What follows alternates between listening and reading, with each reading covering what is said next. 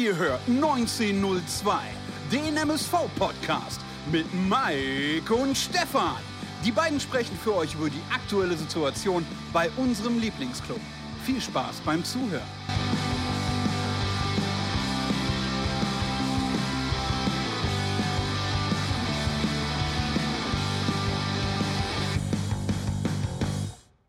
Was waren das doch für geile Spiele oder beziehungsweise geile Zeiten? Aber der Reihe nach. 4.2.2006, 2:2 zu Hause vor 20.800 Zuschauern. 26.1.2011, Pokal-Viertelfinale, 2:0 zu Hause, 22.917 Zuschauer. Torschützen Bajic und Schukalo. Und das letzte Heimspiel in der vergangenen Saison, 18.10.2019, 3:1. Vor 14.108 Zuschauern. Und damit herzlich willkommen zu einer neuen Folge Pottbolzers 1902, diesmal mit dem lieben Micha, der heute den privat verhinderten Mike ersetzen wird.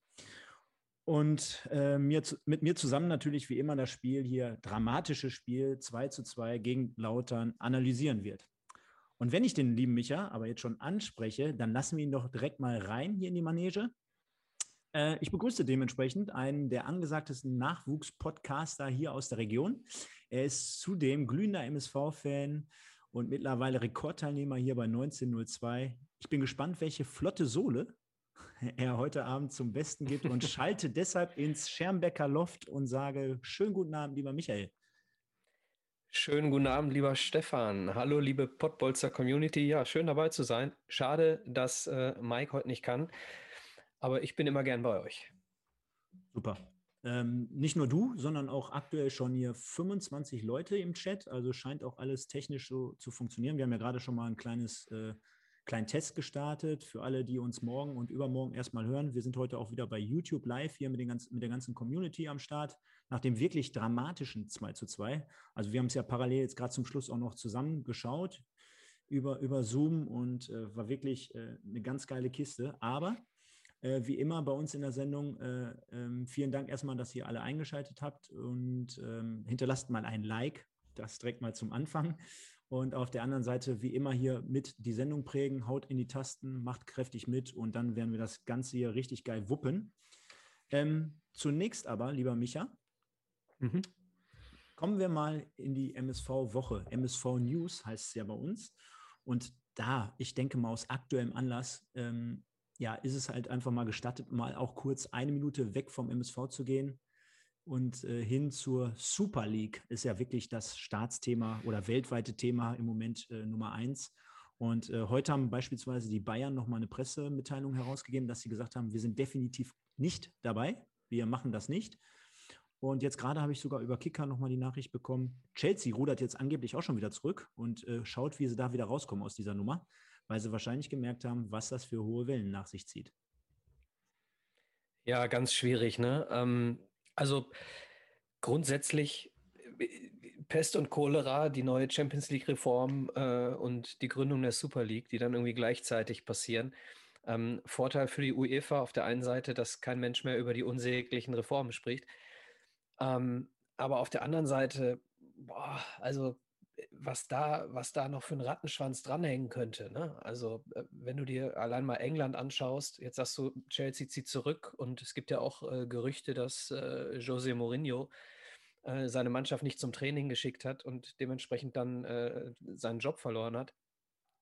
Wenn du nach England schaust und du hast dann bei der Super League 6 Mannschaften, die ersten 6, die nicht mehr dabei sind bei der Champions League, ja, dann, denn das passiert ja, also wenn alles so durchgeht, passiert das ja, denn du kannst mittwochs ja nicht beides machen, dann wird der 7. der Premier League plötzlich der erste Champions League-Teilnehmer, dementsprechend wäre die logische Konsequenz, dass du die Mannschaften aus dem nationalen Wettbewerb ausschließt. So, und da geht natürlich keiner mit. Ne? Und dann gibt es die Drohgebärde von der UEFA, dass Spieler nicht mehr für ihr Land spielen dürfen. Ne? Kommt die nächste Europameisterschaft, da kommt Timo Werner zur Mannschaft und dann sagt mal eben einer von der UEFA, nee, du kannst direkt wieder abreisen. Ne? Spieler von Chelsea sind hier nicht willkommen. Ja, ganz schwierig. Also, boah. Also, und dann noch die Worte, die Perez heute gewählt hat. Also bitte. richtig geil wäre, wenn die ersten 16 Premier League-Mannschaften daran teilnehmen würden und selbst der erste Absteiger dann nächstes Jahr in der Champions League spielen würde. Wäre natürlich richtig nice. Nein, aber Spaß beiseite. Ja, du siehst halt anhand der Teilnehmer, dass inhabergeführte Vereine, ja, wie das jetzt seit langem auch Liverpool ist. Liverpool ist das beste Beispiel. Da ist irgendein Ami, der sein Spielzeug Liverpool da irgendwo benutzt. Und das kann in Deutschland nicht passieren. Ne? So, das ist der Vorteil von unserer 50+1-Regel. Da steht dann immer noch ein Dortmunder Fan am Stadion und verbrennt seinen Schal, ja? Wenn solche Dinge passieren würden. Du hast immer noch 51% der Anteile am e.V. Dementsprechend bist du als Fan immer noch ein Mitbestimmer. So, und dementsprechend hat, selbst wenn ein Rummenigge, und dem traue ich das zu, ja, dass er sagt, oh, eigentlich wäre das ganz geil, so Elite und so, ne, 100 Millionen im Jahr garantiert, geil, müsste ich ja einmal machen. Aber selbst wenn er so wäre, könnte er sich im Konstrukt Vereinsfußball Deutschland, könnte er sich das, glaube ich, momentan noch nicht erlauben. Und das ist der Vorteil bei uns in Deutschland. Und wenn wir jetzt gerade dieses Spiel von heute mal nehmen, ne, da prallen ja zwei Welten aufeinander. Ja, wir haben Traditionsduell, Gründungsmitglieder der Bundesliga in der 3. Liga heute, Lautern MSV. Und auf der anderen Seite reden wir darüber, dass, weiß ich nicht, ich nenne sie mal die European Soccer League, ja, dass das Gleiche passiert, was in den USA seit Ewigkeit mit der NFL stattfindet, dass keine Aufstiege, keine Abstiege, Einladungen von Mannschaften und so weiter. Das sind ja zwei Welten, die überhaupt nicht zueinander passen. Und wenn wir jetzt mal, um vielleicht nochmal ganz kurz zurück zum MSV zu kommen, wenn wir uns jetzt vorstellen, der MSV überlebt finanziell und überlebt die Saison mit dem Klassenerhalt, dann kann mir persönlich nichts Besseres passieren als Fan, als dass ich Fan eines Drittligisten bin, ja, und hoffentlich bald wieder Zweitligisten, und muss mir über solche Sachen keine Gedanken machen. Ich denke mal, das ist ein wunderbares Schlussstatement zu diesem Thema, denn das Gleiche hätte ich auch angeführt und hätte gesagt, ja, cool, dass man in diesen Zeiten dann doch mal MSV-Fan ist und dann auch am Ende des Tages mal freudige Nachrichten darüber erlebt. Ja, MSV-News, so heißt diese Kategorie. Was hatten wir noch im Gepäck? Wir haben jetzt mitbekommen, dass der Amateurfußball weitestgehend abbricht oder abgebrochen hat. Gerade hier in NRW ist eigentlich alles soweit durch. Es wird demnach keine Oberliga-Aufsteiger in die Regionalligen geben. Es wird voraussichtlich, glaube ich, nur einen Abstieger aus der Regionalliga herausgeben. Also dort für unsere Freunde vom VfB Homberg hier aus Duisburg gute Chancen, dass sie drin bleiben und nächstes Jahr in der Regionalliga verweilen. Wahrscheinlich auch wieder mit geilen Spielen gegen Rot-Weiß Essen. Das so viel dazu. Und dann haben wir einen Spielausfall zu beklagen. Beziehungsweise hatten wir am vergangenen Wochenende den Luxus, dass wir nicht in Dresden gespielt haben. Ich weiß jetzt gar nicht, ob wir uns dazu zu sehr kritisch äußern sollten. Ich meine, da könnte man jetzt mal vielleicht den Mantel des Schweigens drüber legen, aber so einen Tag vorher. Und Dresden hat da 13 Verletzte. Ich will jetzt hier nichts unterstellen, aber so ein kleiner fader Beigeschmack. Naja, zumindest ist es für uns keine glückliche Situation gewesen. Normalerweise könntest du denken, na Gott sei Dank müssen wir jetzt, wo wir unten stehen, nicht zu Dynamo fahren. Aber die Situation, wie sie bei Dynamo im Moment ist, ich meine, sie hätten die letzten 4 Spiele kein einziges Tor erzielt, haben, du sagtest es, ne, 13 Verletzte und ganz ehrlich, mein erster Gedanke war auch, also ob sich da jemand vielleicht mal ein paar Spieler zurückholt fürs Nachholspiel und einen Test fingiert. Ja, weiß ich nicht, ich möchte mich da jetzt auch nicht so weit aus dem Fenster hängen. Wenn es Infizierte gibt bei Dynamo Dresden, dann von meiner Seite schnelle und gute Genesung. Wenn es nicht so ist, dann müsste man da mal schauen, wie es besser kontrolliert werden kann. Mal muss man jetzt auf fairerweise dazu sagen, ich glaube, wenn wir da vor 8-9 Wochen hingefahren, hätte ich gesagt, komm, lass mal stecken. Aber in der aktuellen Verfassung, gerade in der wir sind und auch in der Dresden sich im Moment befindet, ich hätte mich echt auf das Spiel am Samstag gefreut und da hätte ich auch gar nicht Schiss gehabt, ne, sondern hätte ich gesagt, komm, wir können jetzt hier selbstbewusst auftreten. Wir haben die Qualität mittlerweile im Kader, in der Mannschaft und lass doch einfach mal völlig befreit aufspielen, weil du hast gerade gesagt, bei so einem Schwergewicht in der Liga, da ist ja jetzt auch nicht unbedingt Voraussetzung, dass man dort 3 Punkte holt. Dazu kommen wir gleich. Das war natürlich heute eher der Fall, dass man dort schon mehr zu verlieren gehabt hätte.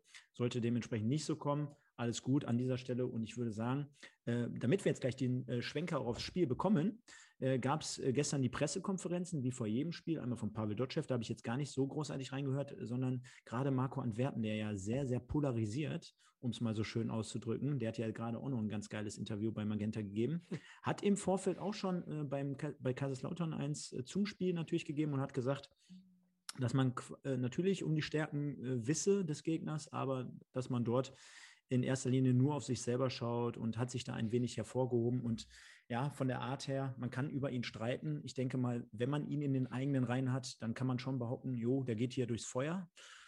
Auf der anderen Seite, wenn der jetzt gegen einen so antritt, ist er jetzt nicht unbedingt der sympathischste Zeitgenosse, oder? Ja, würde ich so unterstreichen, vor allem nach dem Interview heute nach dem Spiel. Aber da kommen wir bestimmt später zu, oder? Auf jeden Fall. Ne? Aber so der erste Eindruck, denke ich mal, so vorm Spiel gestern. Und ja, Micha, dann würde ich sagen, die Fans, die warten hier schon, die hauen ja hier auch kräftig in die Tasten. Dann lassen wir sie einfach mal rein und gehen in die erste Halbzeit, beziehungsweise ins Spiel.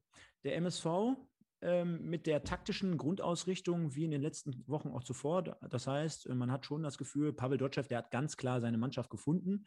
Er hat seinen Kern, der hat den Stamm. Mit dem Unterschied, dass Arne Sicker natürlich jetzt wieder in die Partie reingekommen ist für Schepanik, der auch kein schlechtes Spiel gemacht hatte beim letzten Mal an dieser Stelle. Und dass Johannes Bitter für den rot gesperrten Dominik Schmidt in die Innenverteidigung rückte. Joshua Bitter. Was habe ich gesagt? Johannes, Joshua, natürlich, die Nummer 23, ne? Mhm. Illuminaten.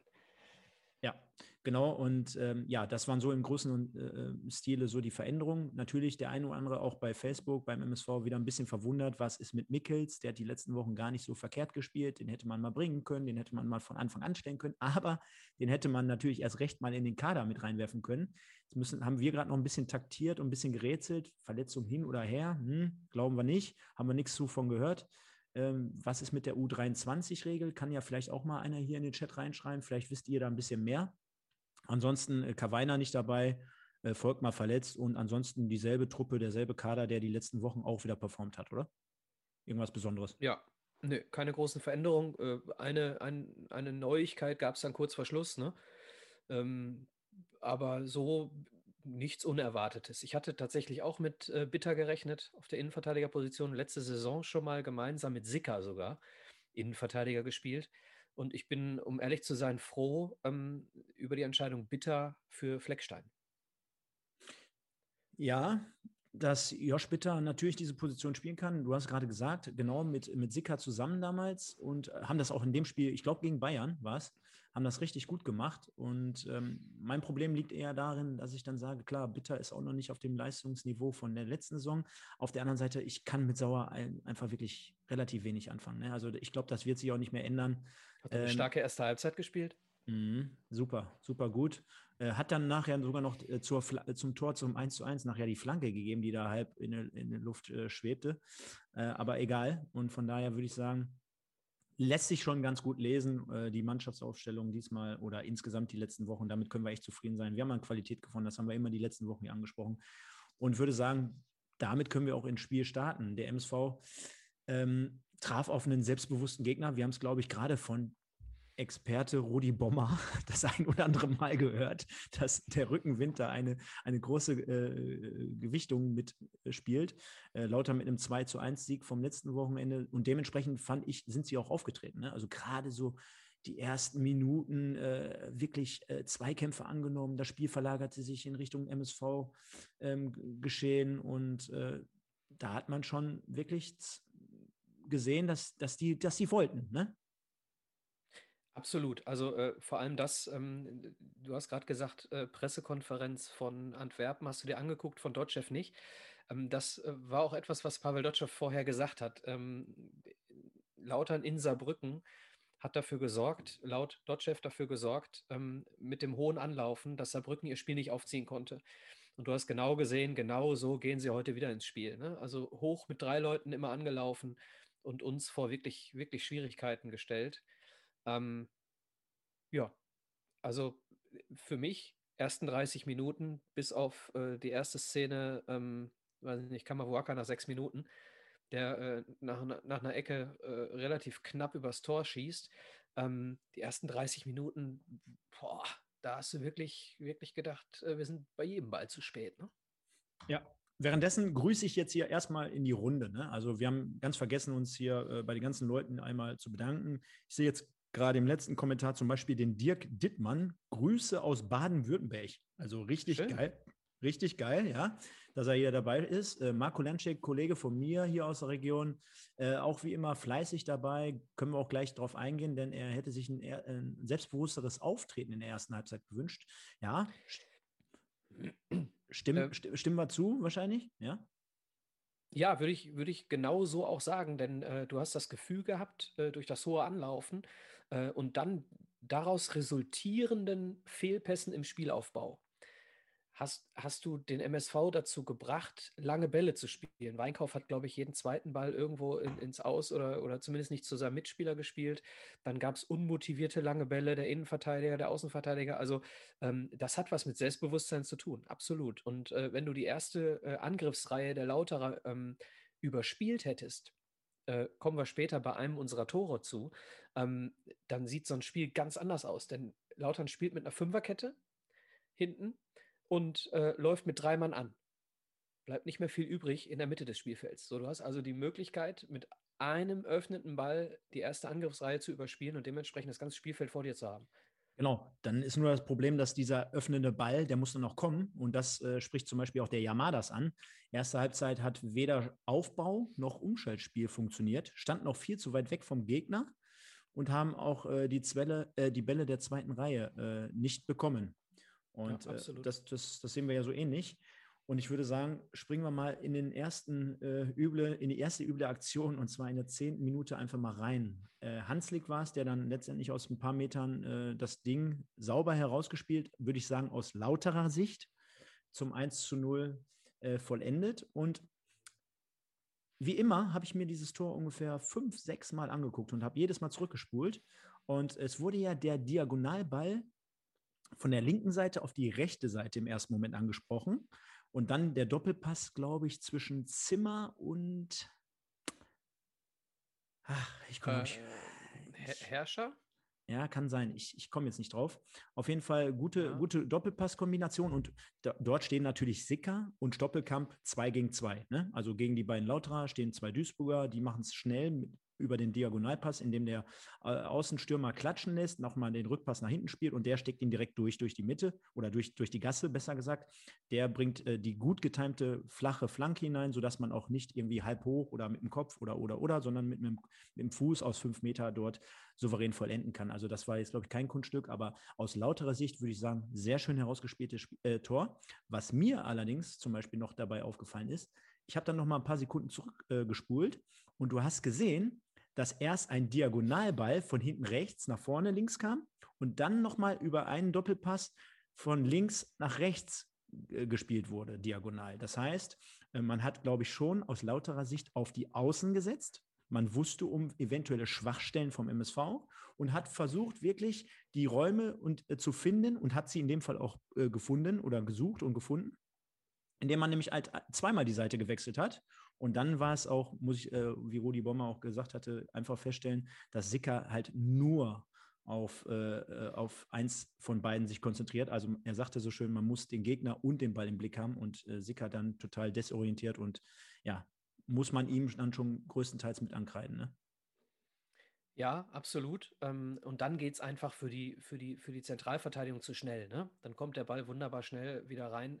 Würde ich jetzt da auch nur bedingt einen Vorwurf machen, würde den Hauptvorwurf würde ich tatsächlich Arne Sicker an der Stelle machen. Du hast gesagt, sie spielen sehr, sehr schnell diagonal von einer Seite zur anderen Seite. Hat für mich auch was damit zu tun, dass sie Felix Götze nach hinten gezogen haben, in die Zentrale der Innenverteidigung und dementsprechend fehlt in der Zentrale jemand, ne? Sie haben einen Sechser dementsprechend nur noch. Und haben die Möglichkeit gar nicht, über die Zentrale aufzubauen. Das heißt, du hast auf der einen Seite, könnte man sagen, sie haben die Schwäche erkannt, Sauer auf der einen Seite und Sicker defensiv auf der anderen Seite. Offensiv haben wir von Arne Sicker schon sehr, sehr oft sehr, sehr gute Spiele gesehen. haben sie auch defensiv schon oft gesehen. Ne? Also kein schlechter, keine Frage. Aber solche Bälle hinterlaufen, in die Gasse stecken, haben wir leider schon relativ häufig gesehen. Und auf der einen Seite könnte man denken, ja, haben sie gut erkannt. Auf der anderen Seite könnte man auch sagen, naja gut, es ist deren Taktik geschuldet. Keine andere Möglichkeit, ne? Zumal, wenn du jetzt mal auch gerade solche Situationen ansprichst oder auch siehst, wie beim Tor, wir haben ja auch gerade gesagt, also gerade dieser Verbund zwischen offensiven Spieler, also sprich Stoppelkamp und Sicker und Engin und Sauer auf der anderen Seite. Also ich glaube, das wird jedem Fußballfan auch direkt schon ein Signal sein, dass man sagt, das ist jetzt in der Defensive nicht das Kompakteste. Ne? Also diese beiden dann immer im Verbund. Und ähnlich war es ja dann halt auch beim Gegentor, dass du wirklich, wie gerade angesprochen, 2 gegen 2 hattest. Ne? Also da kann ja eigentlich auf den Außenbahnen nicht viel passieren, ist aber in dem Fall dann doch passiert. Und die Leute schreiben ja auch schon, Marcel Sprint 0:1, meiner Meinung nach ein Gegentor, wie so häufig die Saison, was viel zu einfach gefallen ist, klar. Sagte ich gerade auch, hätten wir so ein Tor geschossen, hätten wir uns hier wahrscheinlich jubelnd in den Arm gelegen, weil aus lauterer Sicht alles richtig gemacht. Ne? Wahrscheinlich auch vom Trainer so vorgegeben bekommen, dann so schön gemacht, den Gegner überrumpelt, und da hätten wir uns gefreut. Ne? Deswegen würde ich sagen, klar, für uns viel zu billig, viel zu einfach. Auf der anderen Seite toll gemacht von Lautern. Ne? Genau, Schimanski schreibt noch, Micha hat recht. Wir hatten formativ im Zentrum Überzahl und spielen Lautern in die Karten, indem wir uns auf deren Chaos-Fußball einlassen. Halbzeit 2, dann spielerisch kontrollierter und schon lief es. Ja. Und der Volker schreibt noch, da Sicker auf der linken Seite schon die ganze Saison ein Gefahrenherd ist, haben sich alle Gegner darauf eingestellt. Ja, also ähnlich wie du es auch gerade gesagt hast, er hat natürlich auch schon gute Spiele gemacht, dürfen wir jetzt nicht vergessen. Gerade nach vorne, glaube ich, liegt aber seine Stärke. Und wenn man in der Analyse heutzutage mal ein bisschen tief einsteigt, dann wird man unsere beiden Außen als Schwachpunkt ausmachen. Ne? Heute auf jeden Fall. Also es gab schon viele Spiele, wo wir hier saßen, beziehungsweise wo ihr hier saßt und wo ich mir Ähnliches gedacht habe, wo wir einen Schmidt zum Beispiel zerrissen haben. Heute würde ich sagen, absolut Fehler defensiv auf den Außen. Liegt aber, wie gesagt, auch stark an der Spielweise von Lautern, ne? Die sehr, sehr wenig übers Zentrum gespielt haben. Und Punkt. Ja. Währenddessen schöne Grüße hier an den Thomas Mäuser, unseren Stammzuhörer aus der ersten Stunde, sage ich jetzt mal. Servus, schönen guten Abend, lieber Thomas. Der Peter B. ist da. Das zweite Tor von Lautern ist ein Witz. Gehen wir natürlich gleich. Da kommen wir noch zu. Gehen wir auf jeden Fall. Spar dir deine Munition für gleich. Da kommen wir noch zu. Ja, und nach dem 1:0 hatte ich so das Gefühl, da war, also bis da, ja? Ja, ganz kurz zu dem 1:0. Wir haben eine Minute vorher, und zwar der Ballbesitz von Lautern entsteht durch ein scheinbares Foul von Bouhaddouz. Kannst du dich an das Laufduell erinnern? Ja. So, und da habe ich noch gedacht, boah, also da musst du auch nicht unbedingt abpfeifen. Ne? Also erste unglückliche Entscheidung heute. Klar, unglücklich, aber denke mal in der Entstehung und nachher trotzdem noch, ich glaube, 35 Mal verhinderbar das Tor. Also absolut. Ne, also das darf den Arne Sicker jetzt in dem Fall fast gar nicht in Schutz nehmen. Von daher, bis dato waren wir also noch gar nicht im Spiel und danach hatte ich das Gefühl, es ist nochmal ein Knick so drin. Ich hatte das Gefühl, so zwischen Minute 10 und 30 roundabout, dass Lautern da schon sehr, sehr viel Präsenz gezeigt hat, dass das Spiel natürlich keine riesigen Torchancen hergegeben hatte, aber dass du das Gefühl hast, dieses 1:0 spielt ihnen ein wenig in die Karten, man kann jetzt noch selbstbewusster auftreten. Auf der anderen Seite sage ich aber auch, das ist das Positive. Beim MSV ist jetzt auch nicht komplett in die Hose gegangen. Also du hattest auch gerade in der Hinrunde Spiele, wo nach so einem 0:1 dann auch mit dieser Leistung bis dato, dass man gesagt hätte, oh, jetzt geht es schon eventuell den Bach runter nach so einem frühen Gegentor. Fand ich, war schwierige Situation, war jetzt aber auch nicht so komplett, dass die uns dann in dem Zeitraum dann halt vorgespielt haben, ne? Ja, wir sind so ein bisschen verwöhnt. Ne? Seitdem Pavel Dotchev da ist jedes Spiel, in dem du nicht die Ballkontrolle besitzt, direkt ein schlechtes. Vorher kann ich mich an vogelwilde Situationen alle 2 Minuten in der Defensive erinnern. Und du hast recht, so war es heute nicht. Ne? Also du hattest nach dem 1:0 zwar nie den Ball, also es gab, glaube ich, in der 30. Minute zum ersten Mal wieder, dass wir ansatzweise einen Angriff gefahren haben. Wir haben also 20 Minuten den Ball offensiv nicht wirklich gehabt. Aber ich korrigiere mich, hatten wir eine Großchance gegen uns zwischen der 11. und der 30.? Nein, also Großchance jetzt nicht in dem Fall, genau. Auf keinen Fall. Und dann kamen wir ja zur besagten 30. Minute und da habe ich mir die Chance von Aziz Bouhaddouz notiert, wie er quasi über die linke Seite kommt, die Flanke mit links reinspielen kann, die wird abgeblockt, also relativ schwache Flanke auch von ihm mit links, aber was er dann natürlich macht, das zeichnet ihn ein wenig aus, ne? Das heißt, er steht mit dem Rücken zum Tor an der Ecke der 16er Kante, dreht sich, bindet 1, 2 Leute, ganz enger Spielkontakt quasi im Rücken, dreht sich trotzdem rum und schießt einfach mal aus der zweiten Reihe, mehr oder weniger, wenn man es quer nimmt. Und der Ball wird abgefälscht und dadurch richtig fies und richtig gefährlich fürs Bajic. Und demnach konnte er den gerade noch so eben zur Ecke klären, aber das ist wirklich ein Stürmer auf dem Niveau, der uns dann natürlich über weite Strecken, gerade in der Verletzung von Vermeij, oder auch zu schlechteren Zeiten von Vermeij gefehlt hat. Und da siehst du einfach eine vollkommene gute Qualität von ihm, ne? Absolut. Ich würde jetzt einen Vergleich ziehen, den möchte ich aber später bei seinem Tor, beziehungsweise bei Felix Götzes Tor, möchte ich den erst ziehen, deswegen mache ich es jetzt nicht, aber du hast mit allem vollkommen recht. Wie er den Ball behauptet, wie er dann noch gefährlich abzieht. Gut, jetzt war es ein abgefälschter Schuss, ne? Keine Frage. Aber du hast das Gefühl, so ein Typ wie Bouhaddouz, der springt dann auch so in die Verantwortung, wir beide haben vorher darüber gesprochen, wenn du heute so ein bisschen das Gefühl hattest, Stoppelkamp hatte jetzt nicht seinen allerbesten Tag. So von der Müdigkeit her hattest du das Gefühl, der war vielleicht irgendwie im Bus. Übrigens am Anfang gab es die Frage, ob wir nach Dresden gereist sind. Sind wir nicht, ne? Also wir hatten die Info vorher. Ich weiß nicht, ob Stoppelkamp ein bisschen müde war, weil er gedanklich so lange im Bus saß. Ich kann es nicht sagen, aber da hast du eben den Eindruck, dass Bouhaddouz Verantwortung übernimmt. Ne? Die beiden verstehen sich super, ne? Und da hast du das Gefühl, oh Mann, der Stoppel ist heute ein bisschen müde, dann muss ich heute. Ne? Also ein bisschen das Gefühl hatte ich heute.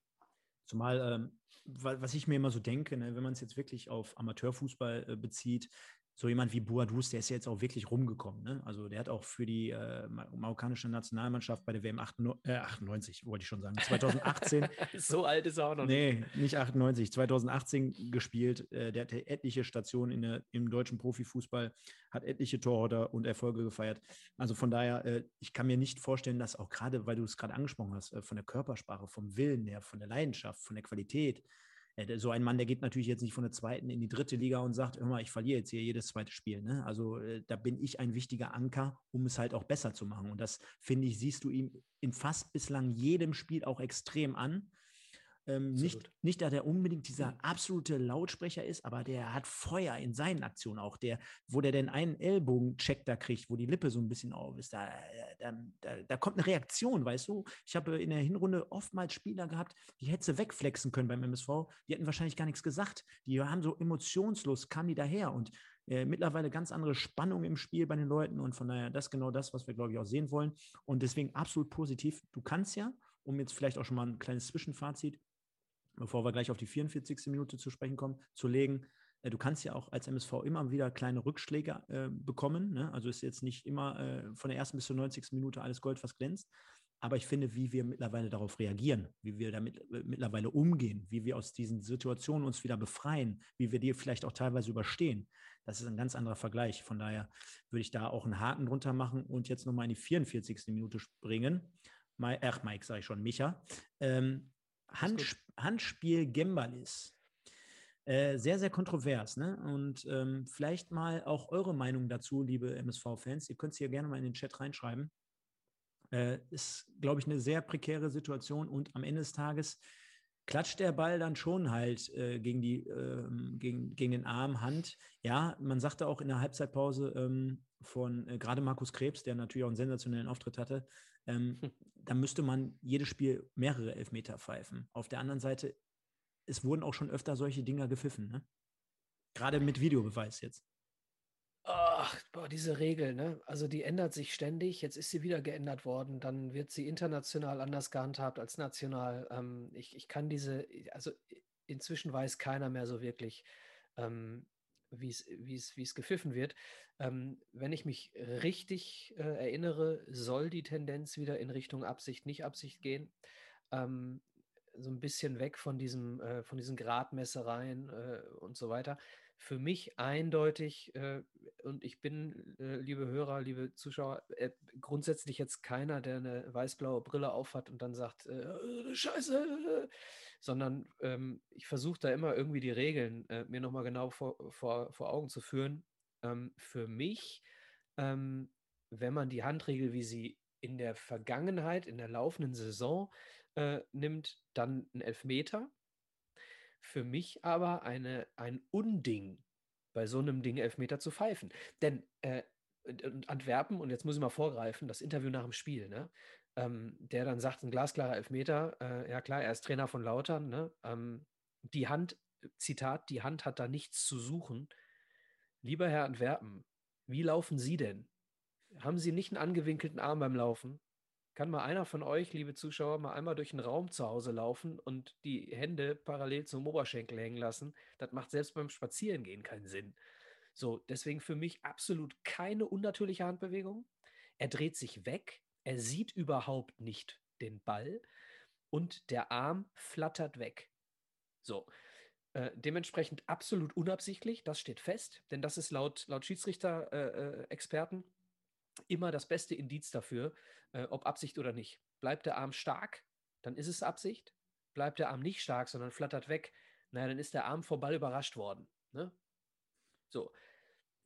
Ich denke mal, wir bekommen hier eindeutiges Feedback. Ne? Also Marcel Sprint schreibt beispielsweise, naja, für mich Elfer, Blue Jeans schreibt, ist Hand, so ist halt die Regel. Volker Mertins ist laut aktueller Regel klarer Elfmeter. Marco Lentschek, kurze Distanz, aber muss man geben. Daniel Stender, ein VAR hätte den Elfmeter gegeben. Thomas Mäuser, bei dem Elfmeter kann sich keiner beschweren und so weiter und so fort. Könnt ihr ewig so weitermachen. Also vielen Dank erstmal für die Beteiligung. Auf der anderen Seite, ich glaube, da haben wir ein klares Ergebnis.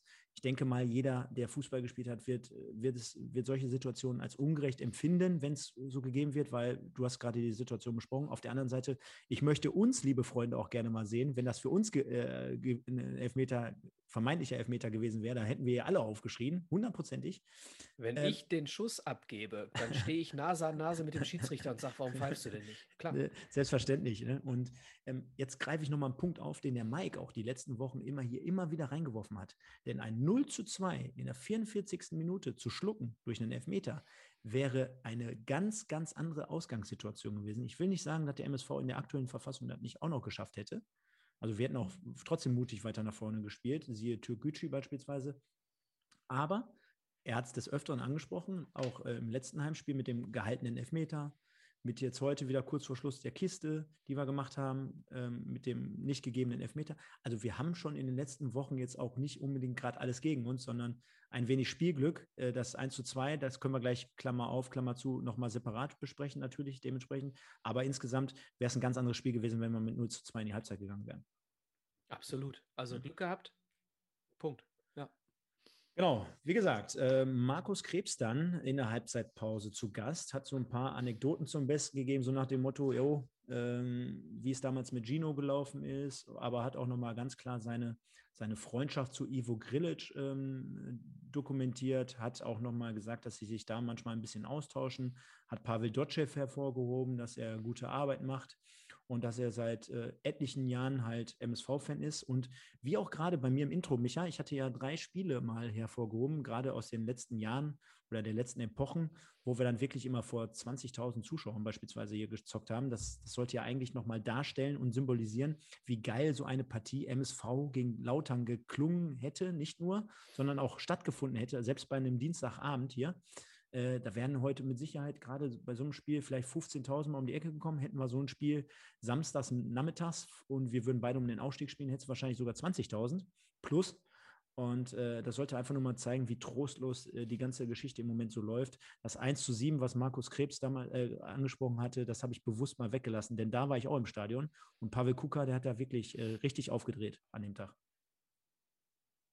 Ja, die Historie, wie du es am Anfang angesprochen hast, wahnsinnige Erinnerungen. Ne? Ich erinnere mich an ein Spiel, ich glaube, ich war 10 oder 11, sitze im Stadion und wir verlieren zu Hause 4:1 oder 5:1 gegen Kaiserslautern in der ersten Liga. Und ich fange an zu heulen. Beim 4 oder 5, bei irgendeinem Tor fange ich an zu heulen. Und mein Onkel, mit dem ich damals da war, wird angeguckt von einem anderen Fan Und dann guckt er ihn zurück an und sagt, ja, der Junge heult halt nur, wenn der MSV verliert. So, das sind so Erinnerungen, die sind in der ersten Liga. Bei mir jetzt in dem Fall im alten Wedau-Stadion, ne? 30.000 Zuschauer. Ich meine sogar, es war ein Pokalspiel. Ich weiß es gar nicht mehr so genau, ist so lange her. Das 1:7? Naja, nee, 1:7 war es nicht. Ich meine, es war 1:4 oder 1:5. Wir haben 1:7 mal verloren, ja. Wann war es denn? Boah, was war das? Was hatte ich recherchiert? 95? Nee, früher. Es war 90, 91, 92, irgendwie sowas. Nee, ich habe extra, ist auch egal, können wir ja gleich gucken. Das war auf jeden Fall. Also das Spiel, von dem ich spreche, war 91, 92, okay, irgendwie sowas. Okay. Mhm. Ja. Ne? Und dementsprechend war es ein ganz guter Auftritt. Da von Markus Krebs nochmal. Genau, schreiben sie gerade 93, 94 in der Saison. Also lag ich knapp daneben. 1:7 damals, zu Hause, Meisterschaftsspiel, weiß ich noch, Pavel Kuka da sensationell aufgetreten. Aber machen wir mal mit der zweiten Halbzeit weiter. Und dann springen wir auch direkt mal rein. Der MSV kam unverändert aus der Kabine, vom Personal her. Aber ich glaube, von Anfang an mit einer ganz anderen Intention, mit einer ganz anderen Leidenschaft. Ich will jetzt gar nicht sagen, großartig Körpersprache, weil sie werden sich auch vom Spiel schon generell was vorgenommen haben, aber da war direkt mehr Zug auf der Kette. Und dementsprechend haben wir dann auch das Tor, oder konnten wir das Tor bejubeln. Willst du das mal aus deiner Sicht ein wenig schildern? Ja, 55 Minuten. Und da passiert jetzt zum ersten Mal genau das, was ich in der ersten Halbzeit komplett vermisst habe. Gembalies hat den Ball hinten und spielt eben genau zwischen zwei anlaufenden Lauterern durch. Erste Angriffslinie der Lauterer komplett mit einem flachen Pass überspielt. Kamavuaka, der heute das schlechteste Spiel seiner Karriere gemacht hat, nimmt den Ball und spielt ihn über außen und Sauer flankt sauber ein. Habe ich recht? Ja, Sauer. Ja. Sauer flankt das kannst du immer daran erkennen, dass die Flanken von Sauer, da kannst du ein Ei drauflegen. Die sind immer 30 Sekunden in der Luft.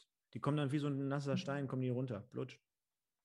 Aber gut. Und dann passiert genau das, was ich gerade nicht ansprechen wollte. Dann kommt Claudio Pizarro, steigt hoch und köpft das Ding gegen die Laufrichtung. Das ist halt eben genau die Klasse, die Aziz Bouhaddouz hat. Er springt im Zurücklaufen und merkt, er kriegt keinen Druck mehr hinter den Ball. Das Einzige, was du machen kannst, ist, ihn als Bogenlampe gegen die Laufrichtung des Torhüters zu spielen. Keine andere Chance. Und das ist halt dieses Abgewichste, was der Typ hat. Ne? Und das ist halt wirklich das typische Claudio Pizarro-Ding. Für mich 1:1 so eine Szene. Und eben genau das habe ich auch gedacht bei der Szene, bei dem abgefälschten Schuss in der ersten Halbzeit, der an den Pfosten geht. Da habe ich schon gedacht, so, typischer Pizarro, ne? Abschirmung des Balls, nach innen ziehen und dann abziehen, Aufsetzer, Tor. War in dem Fall nicht so, aber hier der Kopfball Wahnsinn. Aber für mich, wie gesagt, entscheidend, und das ist der Unterschied zur ersten Halbzeit gewesen, entscheidend der Ball von Gembalies. Vollkommen richtig analysiert, denke ich mal. Können die alle zustimmen. Das ist generell der Unterschied zum MSV aus der Hinrunde, das wirklich in dem Fall spielerisch zu lösen, du hast gerade angesprochen, dementsprechend auch mal Sauer, mit einer der wenigen Offensivaktionen, war jetzt in dem Fall auch gar nicht despektierlich gemeint, sondern die Flanke sollte immerhin zum Tor führen. Bouhaddouz köpft gegen die Laufrichtung, Torwart kommt noch dran, Spajic in dem Fall, und lenkt ihn dann halt unglücklich gegen Felix Götze, der die ganze Zeit gelobt wurde eigentlich, ins eigene Tor. Sollte für uns egal sein. Am Anfang wusste man nicht ganz, schreibt man das Tor dem Aziz zu oder ist es dann doch ein Eigentor? Gerade haben wir nochmal geschaut, es ist ein Eigentor offiziell gewesen, aber ich denke mal, das kann man aus MSV-Sicht natürlich Aziz Bouhaddouz schon schön schreiben, und auf der anderen Seite ist es unterm Strich auch scheißegal. Ja, Spajic hält den Ball, ne? Dementsprechend, ich glaube, der geht knapp am Pfosten vorbei, wenn der Götze da nicht steht.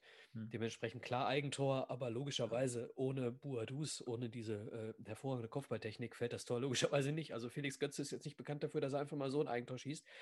Der Typ kommt aus der ersten Liga, ne? Genau, und dann sollte sich ein bisschen was ereignen, was wirklich an die letzten Wochen schon immer ein wenig erinnerte, ne? Also dann habe ich hier notiert, dass wir dann wirklich 20 Minuten Spiel mit offenem Visier sehen konnten. Ne? Wir haben gerade auch nochmal im Vorfeld gesprochen, da habe ich gesagt, hör mal, für so einen neutralen Zuschauer, absolutes geiles Drittligaspiel. Ne? Also geh mir weg mit Super League und geh mir weg mit dem und dat und dat. Also das war ja Werbung für einen Drittliga-Fußball, denn du hattest mit Lautern eine Mannschaft, die dann auch nicht komplett aufgesteckt hat, die auch nicht komplett fertig war, obwohl sie am Samstag noch gespielt haben, sondern die auch immer wieder kleine Nadelstiche setzen konnten. Auf der anderen Seite der MSV komplett mit Rückenwind. Ich habe hier einen Schuss von Engin. Ich habe nachher den Schuss mit, der rechts am Netz vorbeiging oder am Außennetz zappelte. Ich habe den Schuss von Bouhaddouz mit links aus der Distanz, der abgewehrt wurde zur Seite. Also es war wirklich 20 Minuten. Ich will jetzt gar nicht sagen vogelwild, weil dafür müssten die Abwehrreihen zu schlecht gewesen sein. Aber es war wirklich, beide Mannschaften wollten. Beide Mannschaften wissen ja auch um die aktuelle Situation, von daher war es ein vollkommen attraktives und offenes Spiel in diesem Zeitraum, oder? Absolut, und du hast gerade im Nebensatz genau das gesagt, was es eigentlich am besten beschreibt. Beide wollten, und beide wollten nicht irgendwo etwas verhindern, sondern beide wollten 3 Punkte für den Abstiegskampf. So, und dann wir haben auch Weinkauf gehabt, der beim Distanzschuss extrem gut hält. Also hüben wie drüben, gute Chancen in dieser Phase. Und du hast das Gefühl gehabt, du hast überhaupt gar kein Mittelfeld mehr. Ne? Also du hast wirklich immer Tempo-Gegenstöße und einen ruhigen Spielaufbau hast du in dieser Phase eigentlich gar nicht gehabt, sondern du hast im Prinzip aus dem Angriff des einen hast du immer einen Tempo-Gegenstoß des anderen gehabt. Und dementsprechend ist das, was so vogelwild dann hinterher wirkt. Ne? Aber im Grunde hast du einfach einen sehr, sehr starken Jürgen Klopp-Gedächtnisfußball, ne? Ganz, ganz genau. Und dann sollte ja auch Pavel Dotchev noch sein Übriges dazu tun. Ne? Also an dieser Stelle auch mal hier den Philipp Klug heute erwähnt, heute mal als Cheftrainer aufgetreten. Wie man es so nehmen kann, natürlich mit Instruktionen von oben von der Tribüne, haben wir alle ein paar Mal gesehen. Christian Strassi, Straßburger, meinte, Pavel Dotchev würde Sprachnachrichten verteilen. Ich denke mal, die gingen dann nach unten an die Bank. Und dann ist ja eigentlich auch dieser Impuls von der Bank gekommen, den man sich ja als Fan und gerade als Duisburger auch wünscht. Und zwar versucht der Trainer mit einem Wechsel ein Zeichen zu setzen, indem er beispielsweise einen Mittelfeldspieler rausnimmt und er ganz klar symbolisiert, hey, wir spielen ja auf Sieg und ich bringe jetzt einfach mal einen zweiten Stoßstürmer mit Ademi. Ja. Aber hat der Ademi nicht in den letzten Wochen immer mal wieder auch als Zehner gebracht? Also ja, von der Spielanlage ein Stürmer, absolut.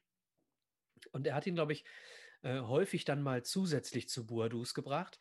Und, aber nicht als zweiten Stürmer, wenn ich es richtig in Erinnerung habe, sondern immer tatsächlich in der Rolle von Krempicki dann, die er wahrscheinlich ein bisschen offensiver ausführt. Hast du 2 Stürmer gesehen am Ende? Für mich stand da immer noch hinter Bouhaddouz. Weiß nicht, aber für mich ist Ademi absolut kein spielerischer Typ, der hinter einer Spitze agiert oder der als steht ja außer Frage. Als Zehner da operieren soll. Ne? Also wie beispielsweise im Krempicki, der in den letzten Wochen ja auch gut gespielt hat, heute keinen guten Tag hatte aus meiner Sicht oder zu wenig gemacht hat. Aber egal. Und ich fand trotzdem, dass es ein gutes Zeichen war. Da gebe ich dir vollkommen recht. Ne, nach außen hin. Und ein paar Minuten später war es dann aber soweit, in der 79. Minute, also gerade in so einer Phase, wo man eigentlich dachte, der MSV, der kann das hier noch reißen. Ganz kuriose Szene. Erster Moment, Weinkauf hält super, ein Linksschuss. Der Ball klatscht nach oben.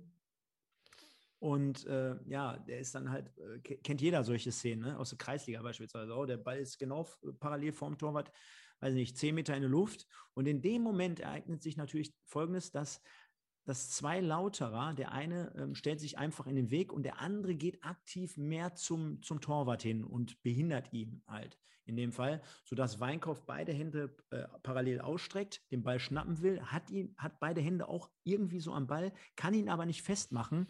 Und wird durch diese Geschichte, dass der zweite Spieler halt mehr in den Mann reingeht, so gestört, dass er den Ball loslässt und ja, beide dann halt oder der Stürmer dann in dem Fall den Vorteil hat, dass er sich eigentlich nur noch drehen muss, den Ball einnetzen muss aus 4-5 Metern. Und das war natürlich sehr kontrovers.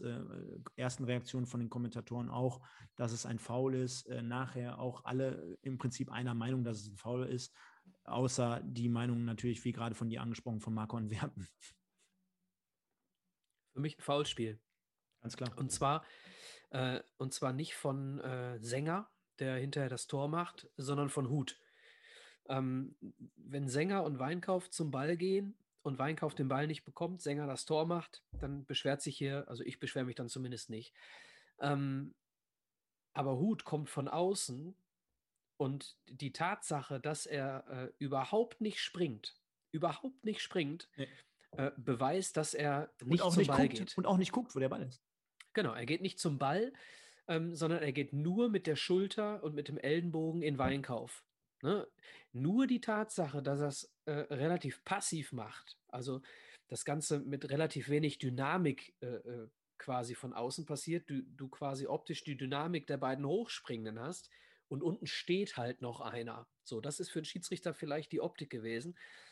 Nur dadurch, dass er nicht mit voller Wucht in ihn reinrennt, ist es nicht als klares Foulspiel erkennbar gewesen. Für mich ein ganz klares Foulspiel. Es gibt die Regel, wenn du zum Ball gehst und den Torwart dabei behinderst, so wie du gehst zum Ball und der Torwart ist da halt auch, dann ist es kein Foul. So, aber er geht nicht zum Ball. Er blockt nur den Torhüter und für mich ein ganz klares Foulspiel. Ja, kann ich auch nur so unterstreichen. Auf der anderen Seite, Marco Lentschek, der schreibt das gerade auch, ne? Also wir hatten wirklich auch 2 Minuten vorher schon, also du hattest vorhin einen Schuss angesprochen, den Weinkauf super entschärft. Mhm. Wir hatten auch den ersten Schuss schon jetzt als Riesenchance, wo Weinkauf noch nach oben schieben lassen oder abtropfen lassen kann. Also wir waren in den 1, 2, 3, 4, 5 Minuten waren wir eigentlich, ich will jetzt nicht sagen, aber doch, ich sage es, er schreibt es nämlich hier auch, vogelwild.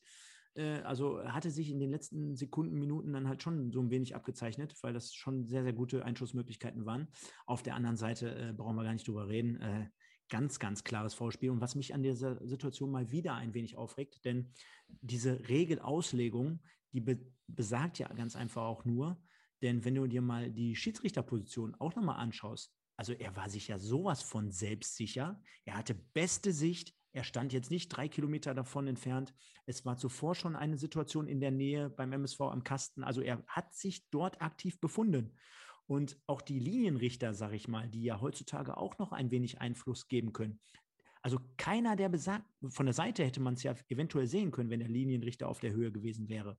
So, aber keiner der besagten Personen hat es nur ansatzweise erachtet, dass es ein Foul gewesen wäre. Das macht mich schon wieder so ein wenig stutzig, weil das kann dann ja im Prinzip nur mit der Regelauslegung zu tun haben, denn er hat es ja ganz klar gesehen.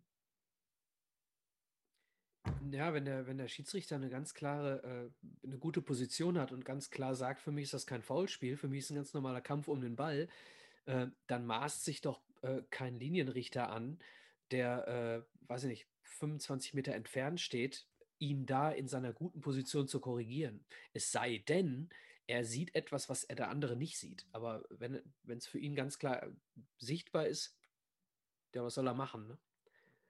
Gut. Ich weiß nicht, ob sie in dem Moment funken und der Linienrichter sagt, nicht vielleicht doch Foulspiel. Kann ja sein, hörst du ja nicht. So, Schiri, Foulspiel oder nicht? So, ich bin mir nicht sicher. Kann ja ein Linienrichter funken. So. Wird er ran zitiert? Kann er, ne? Bitte was? Dann wird er ran zitiert. Und dann können die ja miteinander sprechen. Nee, ich meine, wenn der Linienrichter den Schiedsrichter anfunkt und ihn fragt, ist das für dich ein Foulspiel? Mhm. Ich bin mir da nicht sicher. Wenn der Linienrichter sagt, ich bin mir da nicht sicher. Mhm. Und wenn der Schiedsrichter dann sagt, für mich keins, dann wird er nicht intervenieren. So meine ich. Nein. Ist richtig. Ja, und sollte dann eigentlich dementsprechend schlecht für den MSV sein in einer relativ guten Phase, bis auf vielleicht die angesprochenen 2, 3 Minuten zuvor. 79. Minute, Sänger mit dem 1:2. Viel umstritten, haben wir gerade besprochen. Trotzdem, das Positive an so einem Rückstand ist vielleicht noch, dass der MSV generell gut im Flow war in der zweiten Halbzeit, dass du noch 10 plus Minuten auf der Uhr hattest. Und dementsprechend hatte ich auch immer das Gefühl, da kann noch irgendwie was kommen, gerade aufgrund der Erfahrungswerte der letzten Wochen. Und dementsprechend war es dann halt einfach auch so, ne? MSV weiter nach vorne gespielt, Dotchev nochmal ein paar Wechsel vorgenommen, hatte unter anderem auch Schepanik dann nochmal ein bisschen offensiver für frei gebracht, hatte Tomic zuvor schon über außen gebracht, hatte Vermey die Chance und die Möglichkeit gegeben, dort Minuten zu sammeln, so hattest du es gerade so schön erwähnt. Und am Ende des Tages vielleicht so ein Happy End, gerade mit Kamavuaka, den wir jetzt natürlich aufdecken wollen, weil auch gerade hier der Fox schreibt, Antwerpen sagte gerade auf der PK übrigens, dass Kamavuaka gar nicht mehr auf dem Platz hätte stehen dürfen. Er hätte gelb-rot sehen müssen. Ja, gut. Auf der anderen Seite gehen wir mal ins 2-2 rein. 91. Spielminute, MSV drängt. Und für mich ganz klar mit die spielentscheidende Situation. Wir haben heute keinen überragenden und keinen sensationellen Stoppelkamp gesehen. Aber wie der Junge sich auf der linken Außenbahn im Defensiv-Zweikampf dort den Ball erobert, im 1-zu-1-Duell und dort dann auch noch präzise auf Kamavuaka flankt, ist natürlich wieder erste Sahne. Nicht, dass wir die Flanke noch nicht von ihm gesehen haben, aber gerade Moritz Stoppelkamp in der 91. Minute, nach den letzten Wochen und nach den letzten Monaten, die gerade auch er hinter sich hat, so einen Defensiv-Zweikampf zu bestreiten, auf faire Art und Weise diesen Ball zu gewinnen und dann noch butterweich in die Mitte zu schlagen, nur um dann den Leuchtturm in der Not zu finden. Und für mich, Micha, ich mache das jetzt einfach, für mich natürlich ganz klar, Kamavuaka heute Spieler des Tages, der dann auf 2:2 stellen sollte. Ja, du hast es perfekt zusammengefasst. Also Stoppelkamp glänzt nicht, aber Stoppelkamp arbeitet. Und wenn er mal nicht ganz so frischen Tag erwischt, hat er trotzdem durch sein Talent und durch seinen Fleiß die Möglichkeit, ein Spiel dann doch noch mit zu entscheiden. So, du hast gerade schon gesagt, Kamavuaka heute für die Spieler des Tages. Ja, absolut. Ich habe mir hier, erste Halbzeit war nicht viel los. Ne? Ich habe mir eine Note notiert für die erste Halbzeit und ich habe mir einen Spieler, damit wir die hinterher nicht vergessen, weil ich wusste genau, in der zweiten Halbzeit wird alles anders. Und habe mir deswegen in der Halbzeit schon einen Spieler des Spiels notiert, den ich in der ersten Halbzeit sehe. So, und für mich war das in der ersten Halbzeit schon Kamavuaka. Und ich weiß nicht, ich glaube, Straßburger sagte auch sowas wie, der Typ ist ja wie ausgewechselt in der zweiten Halbzeit. Ja, fand ich gar nicht. Also er hat einfach mal einen Ball bekommen. So, er war defensiv in der ersten Halbzeit schon bockstark. Und wenn was in der ersten Halbzeit nach vorne kam, auch durch ihn. Und in der zweiten Halbzeit hat er einfach mal ein paar mehr Bälle bekommen, weil wir eben nicht die langen Bälle ins Nichts geschlagen haben. Also für mich, du hast alles auf den Punkt gebracht. Kamavuaka, bester Mann heute mit Abstand. Und dann kommt für mich Bouhaddouz.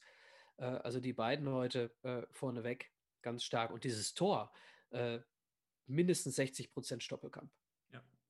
Fasse ja auch gerade mal die Leute noch zusammen. Beispielsweise der Fox hat geschrieben, ja, aber Kamavuaka hatte ja noch nicht mal gelb. Warum soll er gelb-rot kriegen? Nochmal zu diesem Thema. Dann Sascha Kleinpass, Mann, habe ich geschrieben beim 2-2. Können wir uns vorstellen, Sascha, uns ging es so ähnlich. Ja, uns ging es nicht ganz so. Ne? Wir saßen hier beide und haben so gemacht. Stumm haben wir gejubelt. Stumm geschrien, weil wir beide unsere Kinder im Nachbarzimmer schlafend haben. Ja, das stimmt. Dann der Yamadas Stoppelkamp, so geil wie der den Ball holt. Liebe Smiley, ich will ein Kind von dem. Gut, soweit geht es bei mir nicht, denn ich habe eins, sonst würde ich noch ein zweites nehmen. Gar kein Thema. Aber nach dem Spiel wird das wohl auch nichts mehr. Sehr gutes Statement. Der Marcel Sprint schreibt, ist ja genauso wie mit der roten Karte bei ihrem Zwickau-Spiel. Der hat so eine falsche Wahrnehmung, der Typ. Da fällt dir nichts mehr zu dem ein. Er ist natürlich wieder zu Antwerpen. Und Metallica Sins 1981 schreibt, Stoppelkamp war zur richtigen Zeit am richtigen Ort. Julian Stoppel auch mega abgezockt, wie er erst wegbleibt, weil er aus dem Abseits kommt und dann erst eingreift, als der Lauterer eine neue Spielsituation erzeugt.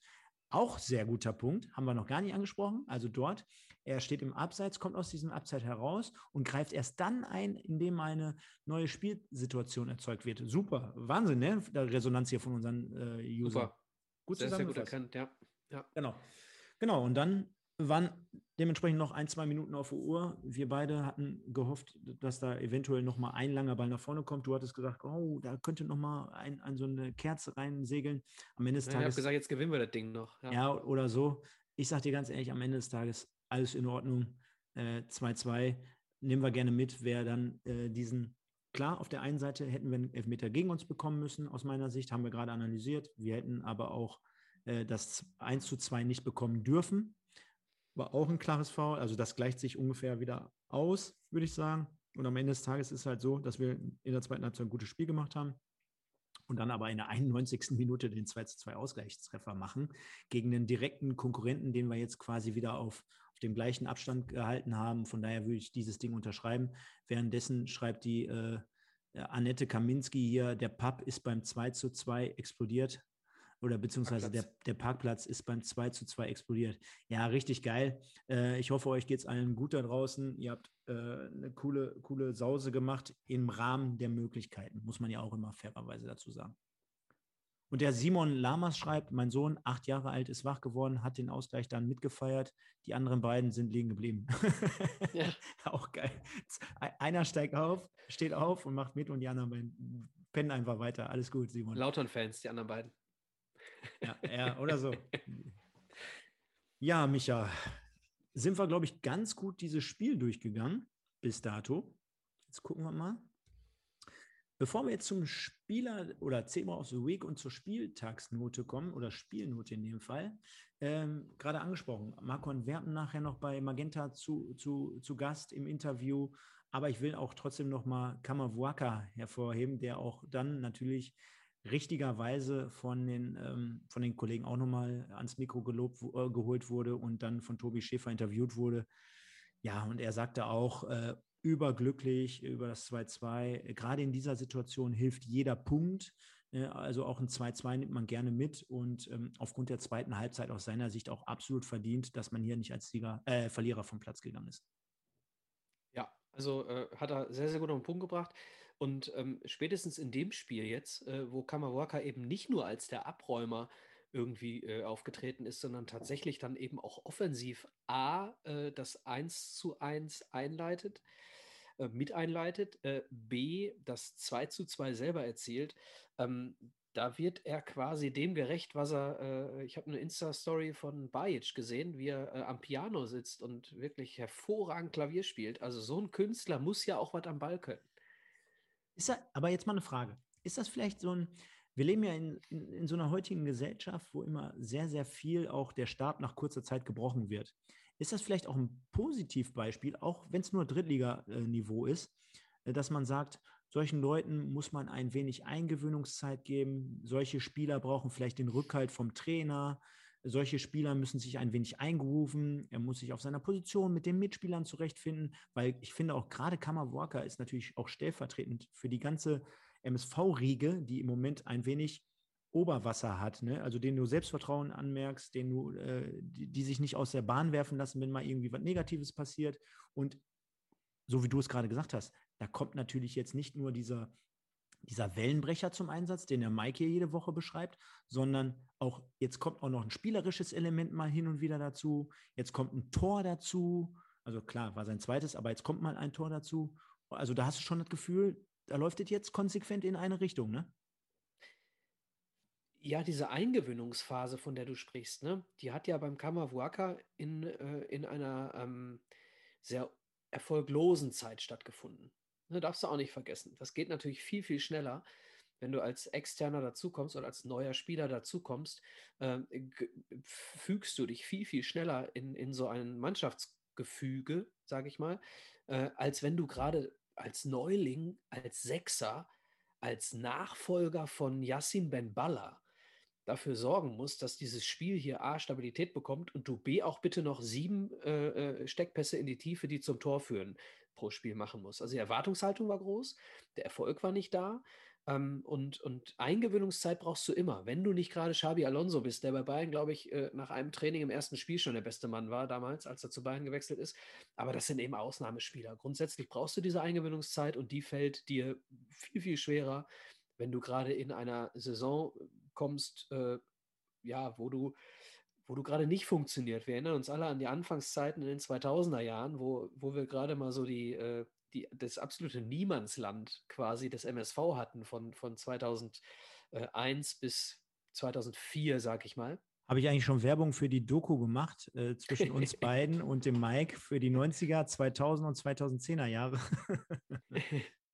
Ja, und kannst du dich an irgendeinen neuen Spieler erinnern, Anfang der 2000er, der sofort irgendwo eingeschlagen ist, wo du sagst, boah, geil, Legende? Nee, weil du eben nicht erfolgreich warst. So, du wirst eben nicht zu dem Wow-Spieler, wenn du dazu stößt und gerade keinen Erfolg hast. Also Kamavuaka rechne ich das dann umso mehr an.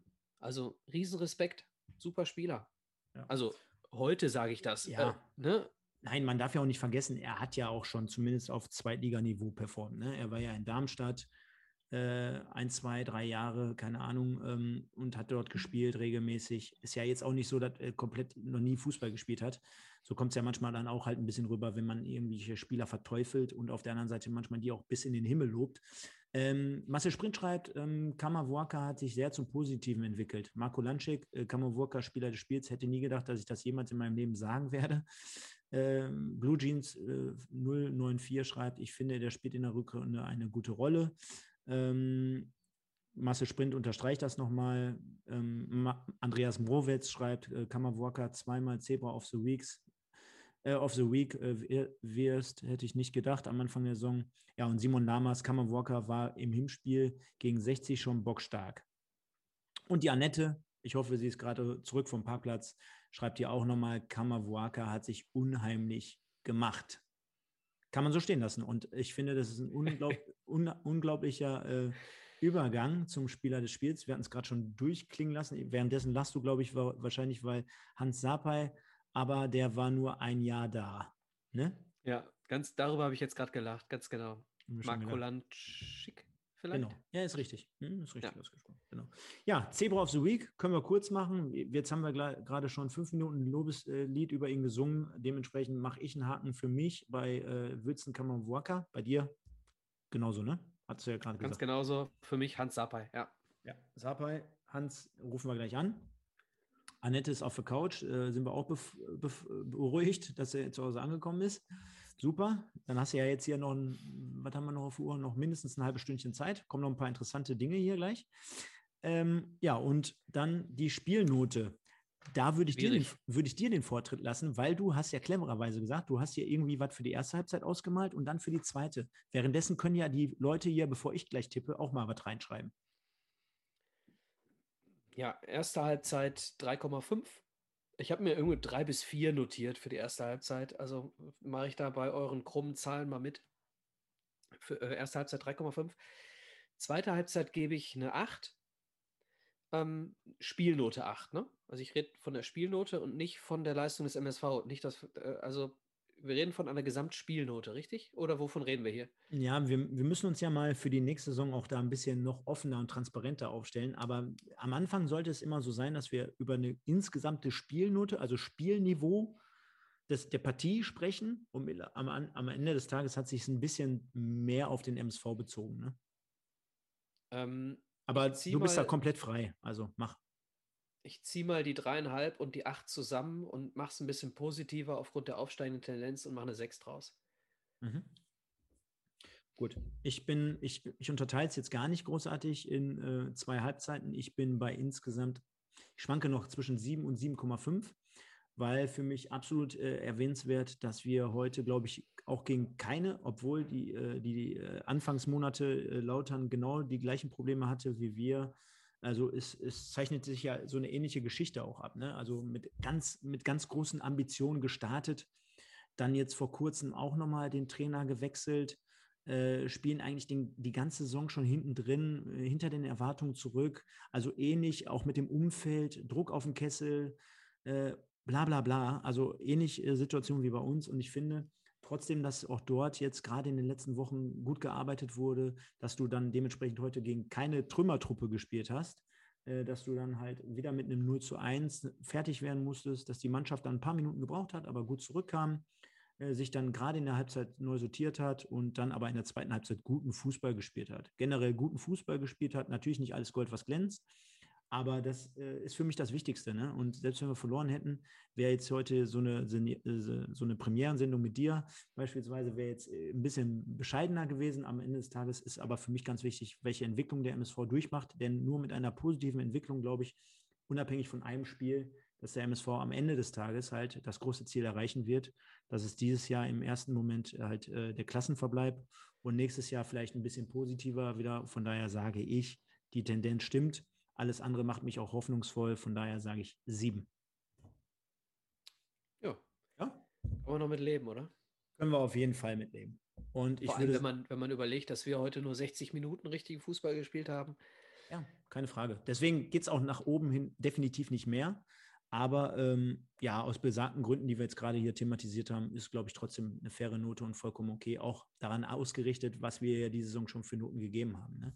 Also währenddessen schreibt hier beispielsweise Yamadas, ich bin bei einer 6, Marcel Sprint 6,5, Metallica eine 8, Qualmi, ich hoffe, oder Walmi, ist nicht ganz so einfach. Vielleicht ist sein Bruder von Uaim, der bei Lautern heute gespielt hat. Erste Halbzeit 3, zweite Halbzeit 9, Gesamt 6. Also die Leute sind schon bei dir, Micha. Zebra of the Week, schreibt der Fox, ist Kamavuaka, hat Magenta selbst erkannt. Spielnote ist er insgesamt bei einer 5. Boah, schon sehr, sehr hart, finde ich, lieber Fox. Yamada ist auch eine 6. Gary Lineker, das ist übrigens der Gary Lineker, lieber Micha. Also nicht irgendein. Am Ende gewinnen immer die Deutschen. Genau, Spiel dauert 90 Minuten. Genau, Gary Lineker ist bei einer 6. Marco Lentschek ist bei einer 6. Rovex, Andreas schreibt, die körperliche Fitness stimmt derzeit, wir haben noch Körner nach hinten raus. Also du siehst, du bist mit deiner... Wir haben nur 60 Minuten gespielt. Lauter nach 90 Minuten in Knochen, wir 60. Du bist mit deiner Note schon ganz gut. Ich mache es am Ende des Tages fest, aufgrund der Entwicklung und dass wir nach 2 Rückständen zurückgekommen sind und gerade in der 91. Minute dann einfach noch den Willen hatten, das Ding irgendwie über die Linie zu drücken, sonst wäre die Note natürlich drastisch in den Keller gegangen am Ende des Tages. Unterschreibe ich diesen Punkt. Wir haben Lautern auf Distanz gehalten. Wir haben eine gute Ausgangslage, keine komfortable, aber eine gute. Absolut, ja. Also mit der Niederlage Lautern auf einen Punkt dran. Dann nach Wiesbaden fahren ist schon eine andere Nummer, ne? Genau, und da können wir ja nochmal eben ganz kurz auch drauf blicken. 1860 heute gegen Viktoria Köln 1-1, Halle gegen Verl 1-1, Zwickau gegen Bayern 2-1-1 und MSV gegen Lautern, wie gesagt, 2-2. Also 4-mal unentschieden heute in der dritten Liga. Und das ergibt dann folgendes Tabellenbild, dass der MSV auf dem 13. Tabellenplatz vorerst rangiert mit 39 Punkten. Und bevor wir jetzt die ganzen Mannschaften, die dazwischen liegen, noch aufzählen, Lautern hat ein Spiel mehr und ist der erste Absteiger derzeit mit 35. Das heißt, es liegen 4 Punkte zwischen uns plus ein Dynamo Dresden, ja. Plus ein Spiel mehr des MSV in Dresden. Auf der anderen Seite kann Uerdingen noch, die haben auch 32 Spiele. Also die haben auch genauso viele Spiele und 6 Punkte Rückstand und Lautern hat 4 Punkte Rückstand und ein Spiel sogar mehr. Von daher, sieht es gar nicht so verkehrt aus. Aber wir sehen, dieser Punkt heute war schon sehr, sehr wichtig. Ja, es gibt irgendwie kaum noch Mannschaften, die nicht punkten, ne? Mhm. Also für mich im Moment Magdeburg richtig stark. Lautern jetzt heute für mich auch nicht gespielt wie ein Absteiger. Letzte Woche gewonnen in Saarbrücken. Ich sage aber auch, also klar, gegen den direkten Konkurrenten 2-2 zu holen ist gut, gerade so, wie es gekommen ist, aber ich sage auch, jetzt haben wir 2-mal hintereinander auch wieder zu Hause nur in Anführungsstrichen unentschieden gespielt, jetzt wäre beim nächsten Heimspiel zumindest mal ein Dreier wieder ganz gut, ne? Wen haben wir? Ja, da werden die Leute uns wahrscheinlich helfen können. Ich springe mal eben ganz kurz rein hier und gucke mal. Am 35. Spieltag empfangen wir zu Hause Bayern München 2. Haben wir eine Rechnung offen? Definitiv. Kurz vor Saisonschluss gegen Bayern München 2, da haben wir eine Rechnung offen. Ja, also ich will ja jetzt nicht in irgendeine alte Zeit zurück, aber jetzt stell dir mal vor, ich meine, vor dem Spiel habe ich gelesen, Punkteschnitt von Pavel Dotchev bei 1,9. Ja? Jetzt stell dir mal vor, wir würden hier noch mit Gino Lettieri sitzen. Erinnert mich so ein bisschen immer an McDonald's. Kennst du noch früher diesen Song oder diesen Trailer? Stell dir mal vor, da ist ein Platz, du weißt schon wo. Das könnten wir jetzt auf die MSV-Arena beziehen. Das wäre doch mal, wäre das nicht eine geile Marketingstrategie für den MSV, wenn die einfach den Song nehmen würden und dann so einen Trailer aus dem Stadion ins Stadion rein verlagern würden und dann wäre genau dein Platz mit deiner Dauerkarte. Einfach gut. Die Arena, die ist einfach gut. Und wenn der MSV noch so spielen würde, ja, Prost Mattes, ey, ganz ehrlich. Die Arena hat den Spaß, den ich mag. Alles klar für den Tag. Meidrich ist einfach gut. sensationell. Mit Gesangseinlage. Wenn Kamavuaka das nachher hört, kannst du dir vorstellen? Dann packt er wieder den Shakira aus, aber egal. Ich muss mich gerade entschuldigen an dieser Stelle. Bei Yamadas 1902 für die Horrorgeschichte kurz vorm Schlafen gehen. Es tut mir leid. Ja, Wahnsinn. Wahnsinn. Egal. Sensationell. Ja, haben wir alles soweit, ne? Zum Zebra of the Week und gleich kommt die GEMA, schreibt der Fox. Die sollen mal kommen. Die wissen gar nicht, wo die wohnen. Hier kommen die nicht rein. Bei mir kommen die nicht rein. Glaub mir. Ich soll sagen, geh mal weg. Geh mal weg, Kollege. Genau. So. Vorschau auf wen? Präsentiert wie immer vom MSV-Portal, mit dem wir seit mehreren Wochen sehr, sehr dicke sind und sehr, sehr eng sind. Da in erster Linie der liebe, gute Pavel am Start, der immer für den MSV an dieser Stelle gerade fürs Forum diese sensationellen Berichte und Spieltagsvorschauen schreibt. Also jeder, der dort mal reinschauen möchte, MSV-Portal, also ist ja seit etlichen Jahren eine Riesennummer und er macht es so ausführlich und so mit solcher Akribie, dass ich, lieber Pavel, sei es mir gestattet, ich muss es mir einfach hier aufrufen. Ich kann es jetzt hier nicht jedes Mal noch auswendig lernen, aber ist ja sensationell. Dementsprechend schreibst du auch, mit dem Slogan, das ist Qualität, SVWW gegen MSV, Sonntag 14 Uhr. Also, liebe Freunde, wir spielen nicht am Samstag wie meistens, sondern wir spielen am Sonntag um 14 Uhr in Wehen Wiesbaden. Ich kann schon mal vorwegnehmen, Markus Höhner wird das Spiel kommentieren und der wird abends bei uns hier im Podcast zu Gast sein. Also legendäre Moderatoren-Legende. Hier bei den Pottbolzern bei 1902 und wird das Beste geben, aus dem Nähkästchen plaudern zur Partie in Wiesbaden. Micha, was haben wir da zu sagen? Wiesbaden, Hinspiel 4-1, ist ja schon mal was. Dreifach Vermey, ne? Fliegende Holländer. Unter Gino Lettieri übrigens. Übrigens Höhner, Respekt, ne? Also cooler Typ. Für mich die Stimme vom 1. FC Köln so ein bisschen. Also immer wenn ich den Höhner höre, habe ich die Kölner im Kopf. Oder meinst du hörst wahrscheinlich auch, meistens. Ja, du hörst wahrscheinlich nicht den Markus Höhner, du hörst wahrscheinlich meistens die Höhner. Die Höhner, ja, genau.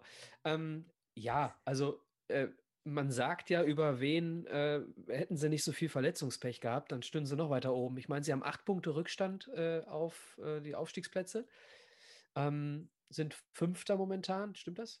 Ich habe jetzt die Tabelle nicht hier, aber ja. 8 Punkte Rückstand. 8 Punkte Rückstand, 5. derzeit und das als Absteiger aus der 2. Liga, richtig.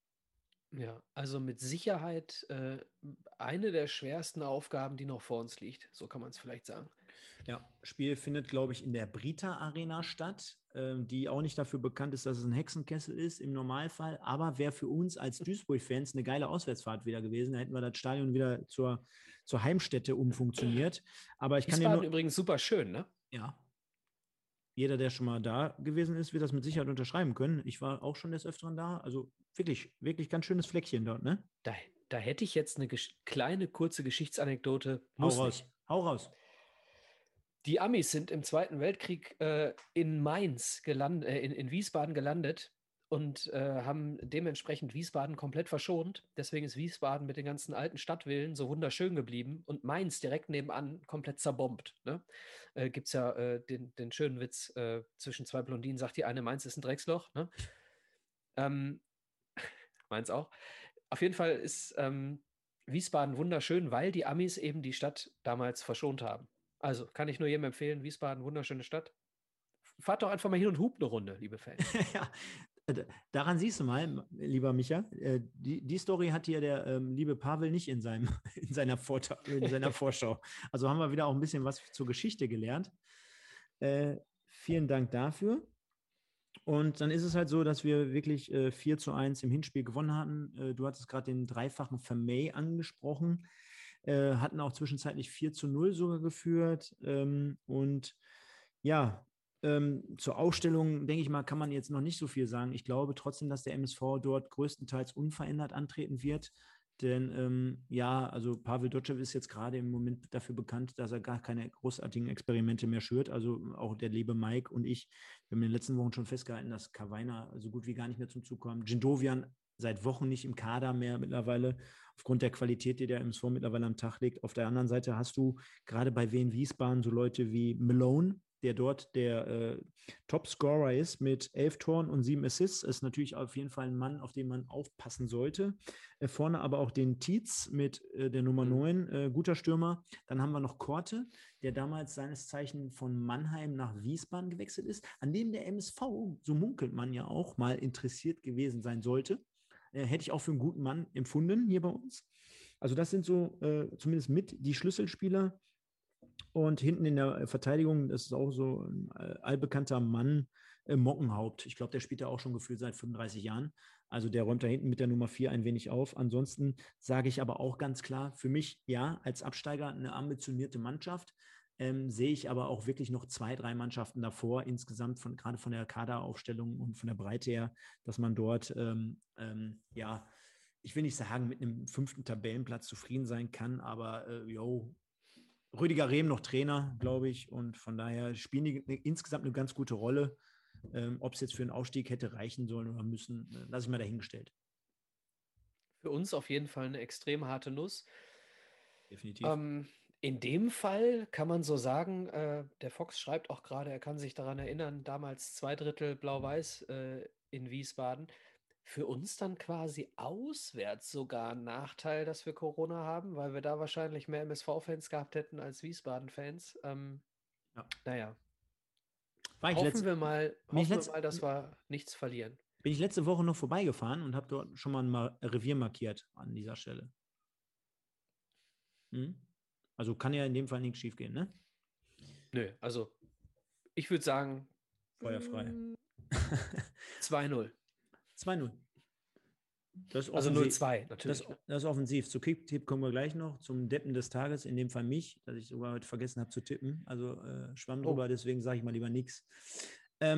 Ja, und du warst so freundlich, in Abwesenheit vom beliebten Mike, mal was vorzubereiten. Und zwar haben wir wie immer eine Legende hier bei uns am Start. Und wie soll es anders sein? Wir sprechen über einen Mann, ich glaube, der insgesamt seit dem ersten Tag, seitdem er beim MSV dabei ist, also damals noch als Spieler, schon immer wieder für Furore gesorgt hat, und gerade auch in den letzten Tagen ultra viel, ja, was heißt ultra viel, aber immer wieder auch mit Seitenhieben ausgestattet wurde, ist der beliebte und bekannte Ivo Grlic. Ja, der zuletzt sehr, sehr vermehrt in der Kritik stand, aber wir wollen jetzt nicht zu sehr auf seine Tätigkeit als Manager oder als Sportdirektor darauf eingehen, denn das sind ja jetzt Legenden, die wir aus unserer Sicht immer präsentieren wollen, und dabei dreht es sich in erster Linie um den Spieler. Ja, also wir dürfen jetzt immer bei aller Bescheidenheit nie vergessen, dass er auch unendliche Erfolge mit dem MSV und Abstiege auch, also Tränen und Erfolge gefeiert hat. Dementsprechend steigen wir einfach mal so ein in den Spieler Ivica Grlic und würde sagen, Micha, du hast hier was Tolles vorbereitet, indem wir da einfach mal mit den Leuten hier ein bisschen kontrovers diskutieren. Lass uns das machen. Also wir haben heute darüber gesprochen, wen nehmen wir rein als Legende? Ivo Grlic, eine absolute Legende, eine absolute MSV-Legende, denn Legenden werden auf dem Platz zu Legenden. Und Ivo seit 2004 bei uns, insgesamt 7 Jahre. Damals von Aachen? Genau, kam damals von Aachen. Übrigens Bayern Jugend, ne? Also geboren in München, 75. Der Mann ist 4 Jahre älter als ich.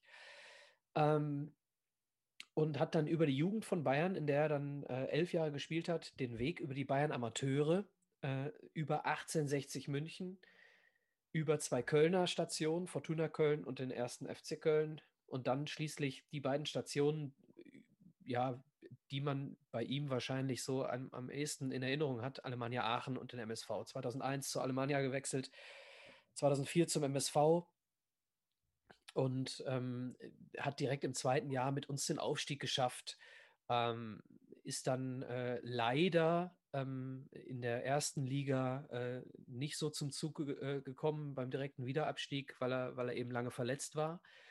und ist dann aber nach dem direkten Wiederaufstieg von Rudi Bommer auch dann zum Kapitän gemacht worden 2008. Ne? Und hat dann den MSV, du hast es im Vorgespräch wunderbar gesagt, für dich Legende Ivo Grlic zusammen mit Lottner. Ne? Vielleicht kannst du da mal ein bisschen was zu erzählen.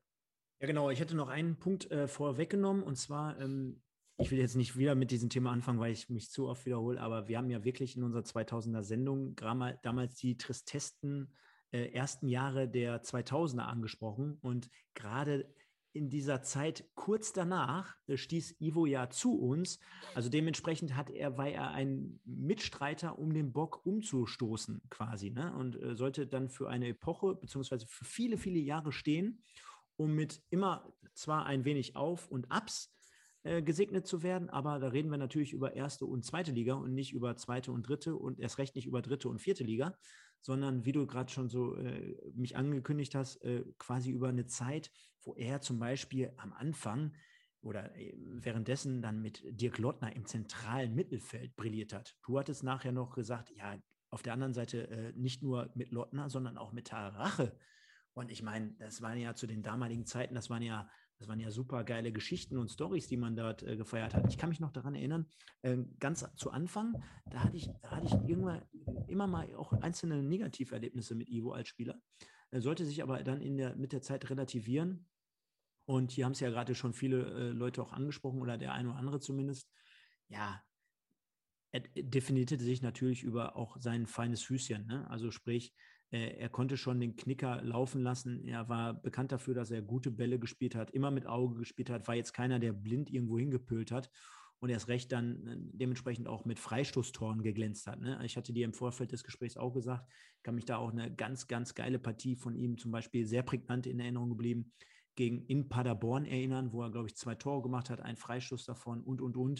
Und ich will jetzt gar nicht zu viel vorwegnehmen, aber du hast natürlich auch zusammengefasst, dass er natürlich unter Rudi Bommer zum Kapitän gemacht wurde. Rudi Bommer hat es auch heute nochmal angesprochen. Er hat gesagt, ein Verein wie ein MSV, eine geile Nummer, dass so ein ehemaliger Spieler, der auch quasi als Legende eingegliedert wurde, dass der jetzt für die Geschicke verantwortlich ist.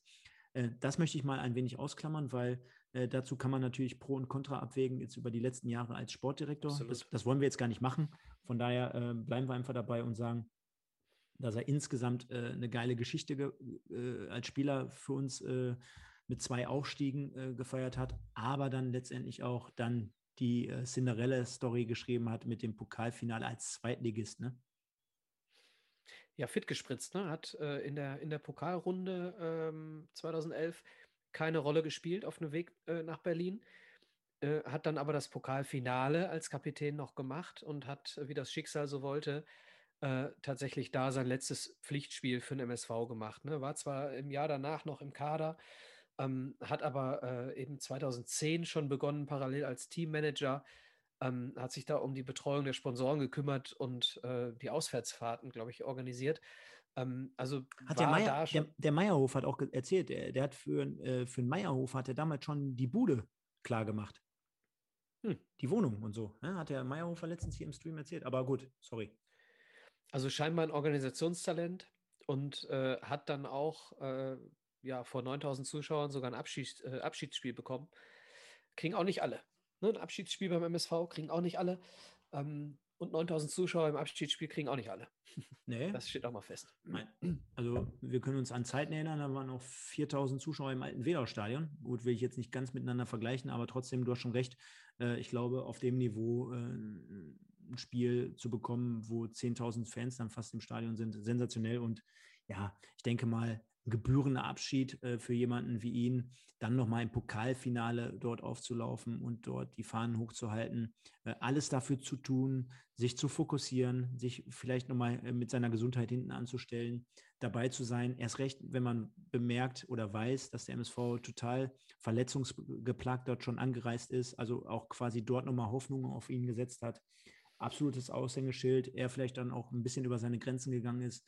Am Ende des Tages können wir festhalten, dass das, was er geleistet hat in der ganzen Zeit, absolut vorbildlich ist. Und ich glaube, am Ende des Tages ist es ja auch ein bisschen das, was die Fans sich wünschen, Vereinstreue, die es heutzutage nicht mehr gibt. Und ich glaube auch, ein Ivo Grlic, machen wir uns nichts vor, der wird mit Sicherheit auch in den 7 Jahren irgendwann mal ein Angebot bekommen haben von anderen Vereinen. Der wird sogar vielleicht mal auch ein Angebot bekommen haben mit ein bisschen mehr Kohle am Ende des Tages. Und dafür muss man ihm das einfach hoch anrechnen, finde ich, ne? Ja, und er ist ja 2013 auch geblieben, ne? Darfst du auch nicht vergessen. So, er ist mit uns runtergegangen und es hat sich für ihn niemals die Frage gestellt, MSV verlassen, ja oder nein. Ich glaube, die Antwort hat er immer sofort gegeben, nein, mache ich nicht. Ne? 167 Spiele, 27 Tore für den MSV, hat für den MSV seine Nationalmannschaftskarriere beendet. Ne? Also hat Bosnien-Herzegowina nicht mehr gespielt, weil er sagte, ich muss mich hier komplett auf den Verein konzentrieren, den er übrigens auch 2012 mal kurz als Interimstrainer auch mal auf der Trainerbank übernommen hat, ganz kurz. Ja, hat er in 1860 haben die gespielt, ne? Ja, gut möglich. Ich meine, er hat ein Spiel in 1860 in seiner alten Heimat, das war noch diese Krux, und das war auch damals die Zeit, wo wir zu 1860 gefahren sind und auch jedes Jahr gefühlt verloren haben. Von daher konntest du das auch schenken. Aber hier der Fox schreibt noch, allein Ivos Sahnespiel und sein Tor gegen Essen zum Aufstieg und zum Essener Abstieg. War ich natürlich auch vor Ort, kann mich noch richtig gut daran erinnern. Volles Stadion, für Essen ging es um alles, für uns ging es um alles und absoluter genialer Tag für jeden MSV-Fan.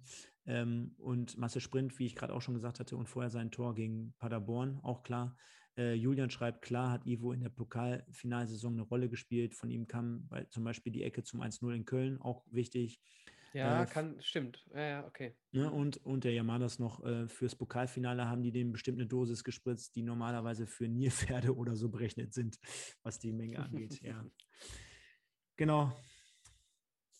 Und hat nach seiner Karriere, als er schon als Manager tätig war, nach dem Training auch immer Freistöße geschossen. Ne? Ja, aber ne, das hört man ja immer wieder, gerade vielleicht diese Unterschiedsspieler, die Leute, die dann wirklich noch ein bisschen mehr wollen. Ne? Ich sag mal so, guck dir einen Cristiano Ronaldo an. Klar, der hat wahrscheinlich von der Genetik her schon einen geilen Körper, aber er kommt auch nicht von ungefähr. Also man kann schon auch über seinem Niveau ein bisschen noch was für sich tun. Und wenn es nur ein paar Freistöße sind, nach jeder Trainingseinheit noch 20 Minuten, ist dann wahrscheinlich auch nicht die schlechteste Variante. Von daher alles gut, ne? Der Julian schreibt hier gerade noch, Ivo lebt in MSV. Ne? Ja, ganz kurz vielleicht das Letzte von mir zu dem Thema, ganz kurz zu der Zeit nach seiner aktiven Karriere. Wir alle erinnern uns daran, dass wir aufgrund eines Tores bei Bayern München 2 nicht aufgestiegen sind in die 2. Liga letztes Jahr. Hätte es dieses eine Tor nicht gegeben, dann wären wir aufgestiegen in die 2. Liga und dann hätten alle Ivo Grlic für seine Transfers gefeiert. Joshua Bitter, Arne Sicker, Leroy Mickels, Ben Baller und. Und jetzt ist es so, dass er mit einem kleineren Budget einfach auch mal ziemlich häufig Spieler geholt hat dieses Jahr, die nicht ganz so funktionieren. Es ist alles so nah beieinander. Ne? Also für dieses Tor in München kann er mal gar nichts. Ne? Und am Ende wäre er der Gefeierte gewesen. Also man muss mal ein bisschen die Kirche im Dorf lassen.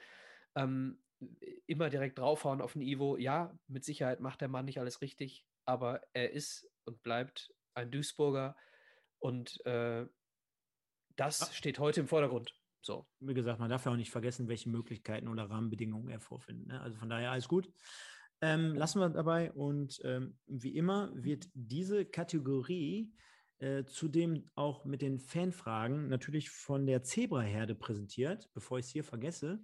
Heute nur natürlich aufgrund der Live-Sendung nehmen wir jetzt schon hier die ganze Zeit immer wieder Fanfragen bzw. Fanfeedbacks mit rein. Von daher würde ich das Ganze heute mal präsentieren lassen in Form der Legende, in dem Fall Ivo Grlic. Und ich spiele jetzt einfach mal nochmal den Jingle der Zebraherde ein, die ja was ganz Geiles für uns fertig gemacht haben. Ja. Gemeinsam für den MSV. Der Podcast MSV. Unterstützt von der Zebraherde. Kann man so stehen lassen. Hast du es gehört? Ja, teilweise. Ach, teilweise, okay. Dann spielst, aber ich kenn's, ich habe es schon mal gehört. Dann spiele ich es im Nachgang nochmal ein. Vielen, vielen Dank an die Zebraherde, auch dort nochmal, die uns auch wirklich tatkräftig unterstützen. Mit dem Matthias, mit dem Andi, mit der Marion. Also die sind da sehr, sehr aktiv, haben ja diverse Projekte hier für den MSV oder für die einzelnen Organisationen dahinter am Start. Planen auch gegebenenfalls nochmal irgendwie, wenn es Corona ein wenig was zulässt, mit dir auch, lieber Michael, zusammen eine tolle Geschichte im Sommer, wenn es möglich ist. Auf der anderen Seite haben wir auch vor kurzem einen Gewinner ermittelt aufgrund der Joachim-Hopp-Sendung. Und zwar wurde ein Stahlbarren an den Christopher Wahl übergeben, der auch aus Baden-Württemberg kommt. Ich wusste gar nicht, dass der MSV so viele Fans in Baden-Württemberg hat. Dazu wird es morgen nochmal einen separaten Post geben, wo wir uns dann auch nochmal ganz artig bei der Zebraherde bedanken werden. Der Christopher war so heiß, der hatte mir letzte Woche Sprachnachrichten on top zukommen lassen und der war dann auch so heiß, dass er dementsprechend auch nochmal in die einzelnen Fangruppen das Ganze gepostet hat. Vielen lieben Dank, lieber Christopher, an dieser Stelle. Ich hoffe, du hast das Spiel heute genießen können und natürlich der große Dank auch an dieser Stelle nochmal an die Zebraherde, die uns darüber hinaus eine der limitierten Ennards Dietz Spielführerbinden auch nochmal zur Verfügung haben kommen lassen. Und die wird es dann jetzt in der nächsten Woche nochmal zu verlosen geben. Also dementsprechend auch dort bitte nochmal alle, liebe Leute, am Gewinnspiel teilnehmen. Genauso wie ihr, ich habe gerade geguckt, bin hier das Auge des MSV. Bitte hinterlasst uns nochmal ein Like für diese Sendung hier. Der Micha macht das super.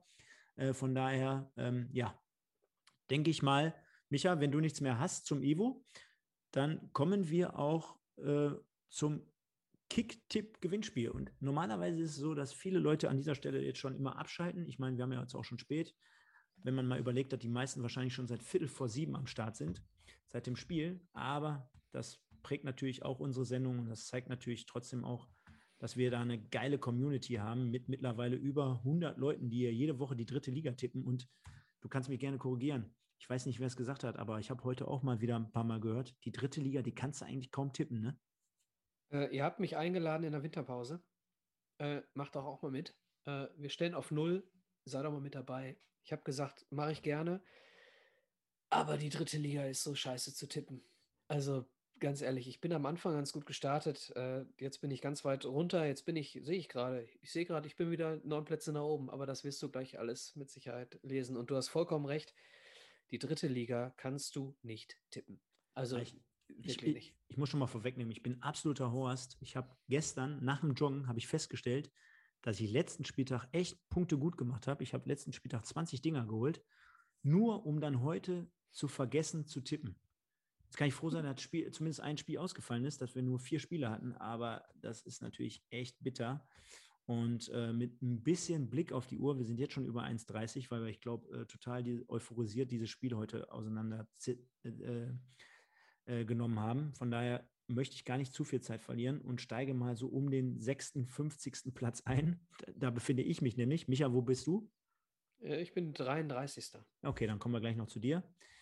Ich, wie gesagt, auf Platz 56, weil ich heute vergessen habe zu tippen. Soll aber keine Entschuldigung sein, bin auch sonst nicht so gut. Und schau mal, was das sonst noch so hergibt, das Tabellenbild. Genau.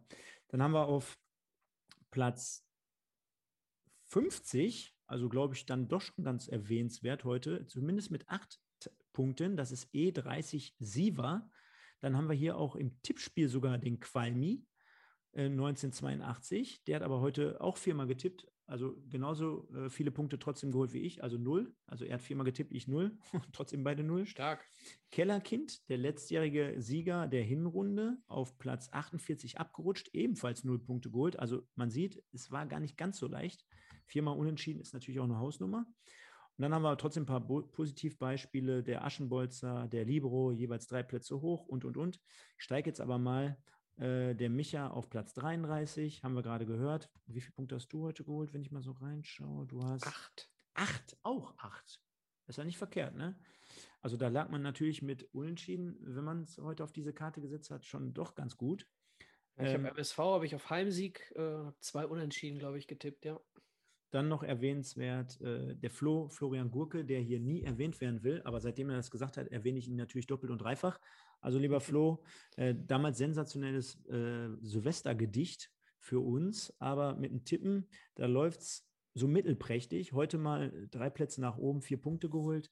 Der Schimanski unverändert auf 36. Der Possibär, erwähnenswert, 11 Plätze gut gemacht, ebenfalls 8 Punkte geholt. Aaron Attitude, hier ja auch die ganze Zeit fleißig dabei im YouTube-Chat. 8 Plätze verloren, 0 Punkte, lieber Aaron oder Aaron an dieser Stelle. Die Nathalie ein Platz hoch auf 34, Micha auf 33, 9 Plätze hoch und so weiter und so fort. Was natürlich auch immer ein geiler Knaller ist, ist der Thorsten Knecht, also nicht der Lieberknecht, sondern Thorsten Knecht auf Platz 29 und dann gehen wir mal volle Kanne rein. Der Ballerlöwe auf 25, Dietmar Hirsch hat endlich mal wieder ein paar Plätze gut gemacht, ist auf Platz 23, der Thomas Mäuser alias Herr Sauerkraut ist auf Platz 22 und unsere Top 20 bilden König Ragnar, der Kuhn 21, der Chef, mal wieder 2 Plätze runter, also ist mittlerweile nicht mehr der Chef, sondern eher der Azubi. Little Pass auf 16, Bon Schlonzo auf 16, der Köpi-Trinker auf 15, Prinz Poldi, erwähnenswert, 11 Punkte geholt heute und auf Platz 14 gestiegen, genauso wie der Kuhn, der hat heute sogar 21 Punkte geholt, dementsprechend aktuell Spieltagssieger. Der Fahnenträger auf Platz 11, Gary Lineker, den wir heute auch schon hier im Chat hatten, also der Gary Lineker auf Platz 10, der MSV Olka oder MS Volker auf Platz 8, der Claude Oliver Rudolph auf Platz 8, Calypso auf Platz 7, Piporelli auf Platz 5, der Obi 84 auf Platz 5, der Timmy auf Platz 4 und dann unsere Top 3 bilden, wie auch schon immer die letzten Wochen quasi, beziehungsweise der Janus ist 2 Plätze hoch, aber der Erik 1902 auf Platz 3, der Janus 85 auf Platz 2 und der Sonne, der Kumpel von Mike, seit ganz vielen Wochen am Platz der Sonne oder auf dem Platz der Sonne auf Platz 1 mit 191 Gesamtpunkten. Was kannst du dazu sagen? Stark. Also ja. Unabhängig davon, dass man die dritte Liga sehr, sehr schlecht tippen kann, wer sich lange oben hält, tippt oft gut. Ja, hoffentlich ergeht es ihm nicht so wie dem MSV in der letzten Saison, dass er ganz zum Schluss noch ein wenig herausfällt. Wie gesagt, die ersten 3 Plätze werden getippt und ich glaube, der MSV oder der MS Volker, der hat mir da die letzten Wochen immer wieder ein wenig auf die Füße getreten. Wir haben es ja jetzt auch korrigiert. Wir haben die Spiele, die in der Hinrunde erst in der Rückrunde stattgefunden haben, haben wir jetzt annulliert. Dementsprechend haben wir eine saubere Tabelle und wir werden auch am Ende des Tages wieder die ersten 3 Platzierten ausschütten, dementsprechend mit netten Gewinn. Müssen wir mal schauen, was wir uns da einfallen lassen. Vielleicht haben wir wieder ein Trikot am Start, vielleicht haben wir auch eine Karte, vielleicht haben wir was aus dem Zebra-Shop. Dementsprechend kostet nichts, tut nicht weh für euch. Seid also gespannt, was es dort gibt und von daher glaube ich, ist das eine coole Sache. Währenddessen habe ich mich gerade verdrückt, aber ich glaube, das gibt die Zeit auch her. 22:52 Uhr, wir sind auf jeden Fall über anderthalb Stunden drüber. Ich würde sagen, Micha, kommen wir zum Schluss? Oder? Haben wir noch irgendwas, was ganz Wichtiges, was wir vergessen haben? Mir fällt persönlich nichts ein. Wir können gerne zum Schluss kommen. Ja, ich glaube, die Leute, die sind auch langsam wirklich müde. Ich habe es ja gerade schon angesprochen, seit 19:45 wahrscheinlich die meisten am Start, erst bei Magenta, dann bei uns, also ihr seid sensationell. Vielen, vielen Dank auch wie immer natürlich an dieser Stelle für dieses unglaubliche Feedback. Wir haben so viele Punkte hier mit reingenommen, wir haben richtig treffende und passende Analysen hier mit reingenommen und gehört, eine unglaubliche Resonanz wie immer, also macht unglaublich viel Spaß, von meiner Seite zumindest bei so einem Livestream, das gibt der ganzen Sache nochmal eine ganz andere Dynamik. Wir können viele Dinge hier mit einbauen, viel Sachverstand, auch immer gar nicht unter der Gürtellinie, sondern immer sehr, sehr fair und objektiv. Von daher würde ich sagen, vielen Dank an diese unglaublich tolle Community. Wir hören uns dann in dem Fall am Sonntagabend/Montagmorgen wieder. Wir haben, wie gesagt, dann Markus Höhner am Sonntagabend zu Gast. Diesmal nicht live, wird es dann dementsprechend real live auf die Ohren geben, wie immer natürlich bei YouTube, Spotify und so weiter und so fort. Ich bedanke mich natürlich darüber hinaus bei der Zebraherde, die dann auch, wie gesagt, den Gewinn in der kommenden Woche spendieren. Dann natürlich beim Pavel vom MSV-Forum, der die Berichte zu den Gegnern schreibt, auf die wir uns dann immer beziehen können. Und. Und natürlich an den Mann, der heute vortrefflich hier alles auf den Punkt gebracht hat, der ähnlich wie die Community alles mit einer Spieltagsnote 6 bewertet hat, beziehungsweise 6,5. Vielen Dank, lieber Michael. Ich sage und verweise auf unsere weiteren Formate, die diese Woche am Start sind. Könnt ihr auch gerne mal reinhören. Wir haben Regionalliga West Podcast, wir haben Enfield Podcast, also ein bisschen auch was zur Premier League, auch wenn die netten Vereine da im Moment nicht so gut bei rumkommen. Da kann ich mir aber echt gut vorstellen, dass der Sebastian da mal ein bisschen mit der Lupe draufschauen wird und ein bisschen ins Detail gehen wird. Also auch dort interessante Themen am Start. Ja, und von daher würde ich sagen, der MSV heute mit einem 2-2. Ich kann damit gut leben, kann damit gut schlafen. Ich bin positiv, was das Spiel am Sonntag gegen Wiesbaden betrifft und würde sagen, vielen, vielen Dank an alle, die ich jetzt auch vergessen habe, und kommt gut in die Nacht, kommt gut durch die Woche. Ich bin raus mit den magischen Worten, nur der MSV, und ciao. Ja, vielen Dank, Stefan, für die schönen Worte. Ich möchte an der Stelle nochmal sagen, liebe Grüße an den Mike. Ich hoffe, wenn du es dir anhörst, ich habe dich würdig vertreten. Das ist natürlich so gar nicht möglich, aber ich habe mein Bestes gegeben. Stefan, du kannst mir vielleicht über ein Nicken oder über ein Kopfschütteln mal ganz kurz ein Zeichen geben. Ich würde noch gerne auf ein, zwei Dinge hinweisen, wenn ich darf. Okay, denn ich habe, wie viele von euch vielleicht wissen, ja auch noch einen anderen Podcast, nennt sich Wimpeltausch, und ich sage es euch mal ganz, ganz klar, der Mai wird heiß. Der Mai wird heiß. Wir haben Joachim Hopp zu Gast, wir haben Peter Peschel zu Gast, Bochumer Legende. Und jetzt hoffe ich, dass keine Absage mehr kommt, aber ich hau's jetzt einfach mal raus. Wir haben zu Gast Maurizio Gaudino, Legende aus den 90ern. Und wir haben zu Gast die Legende, die Dschungellegende, bei uns im Wimpeltausch zu Gast, Ansgar Brinkmann. Alles das im Mai. Und wer Lust hat, jetzt schon mal reinzuhören, wir haben Peter Kötzle gerade online. Was haben wir heute? Wir haben Dienstagabend, 22:56 Uhr. In genau 64 Minuten kommt die Folge 2 mit Peter Kötzle. Also, hört mal rein. Das Ganze ohne Bild bei Spotify und so weiter. iTunes, lasst gerne ein Like da. Ich lasse auf jeden Fall immer gerne ein Like da für die Pottbolzer. Ziemlich geiler Podcast. Vielen, vielen Dank. Thanks for having me. Ich bin zu jeder Schandtat bereit. Ich komme jederzeit wieder. Danke. Ciao.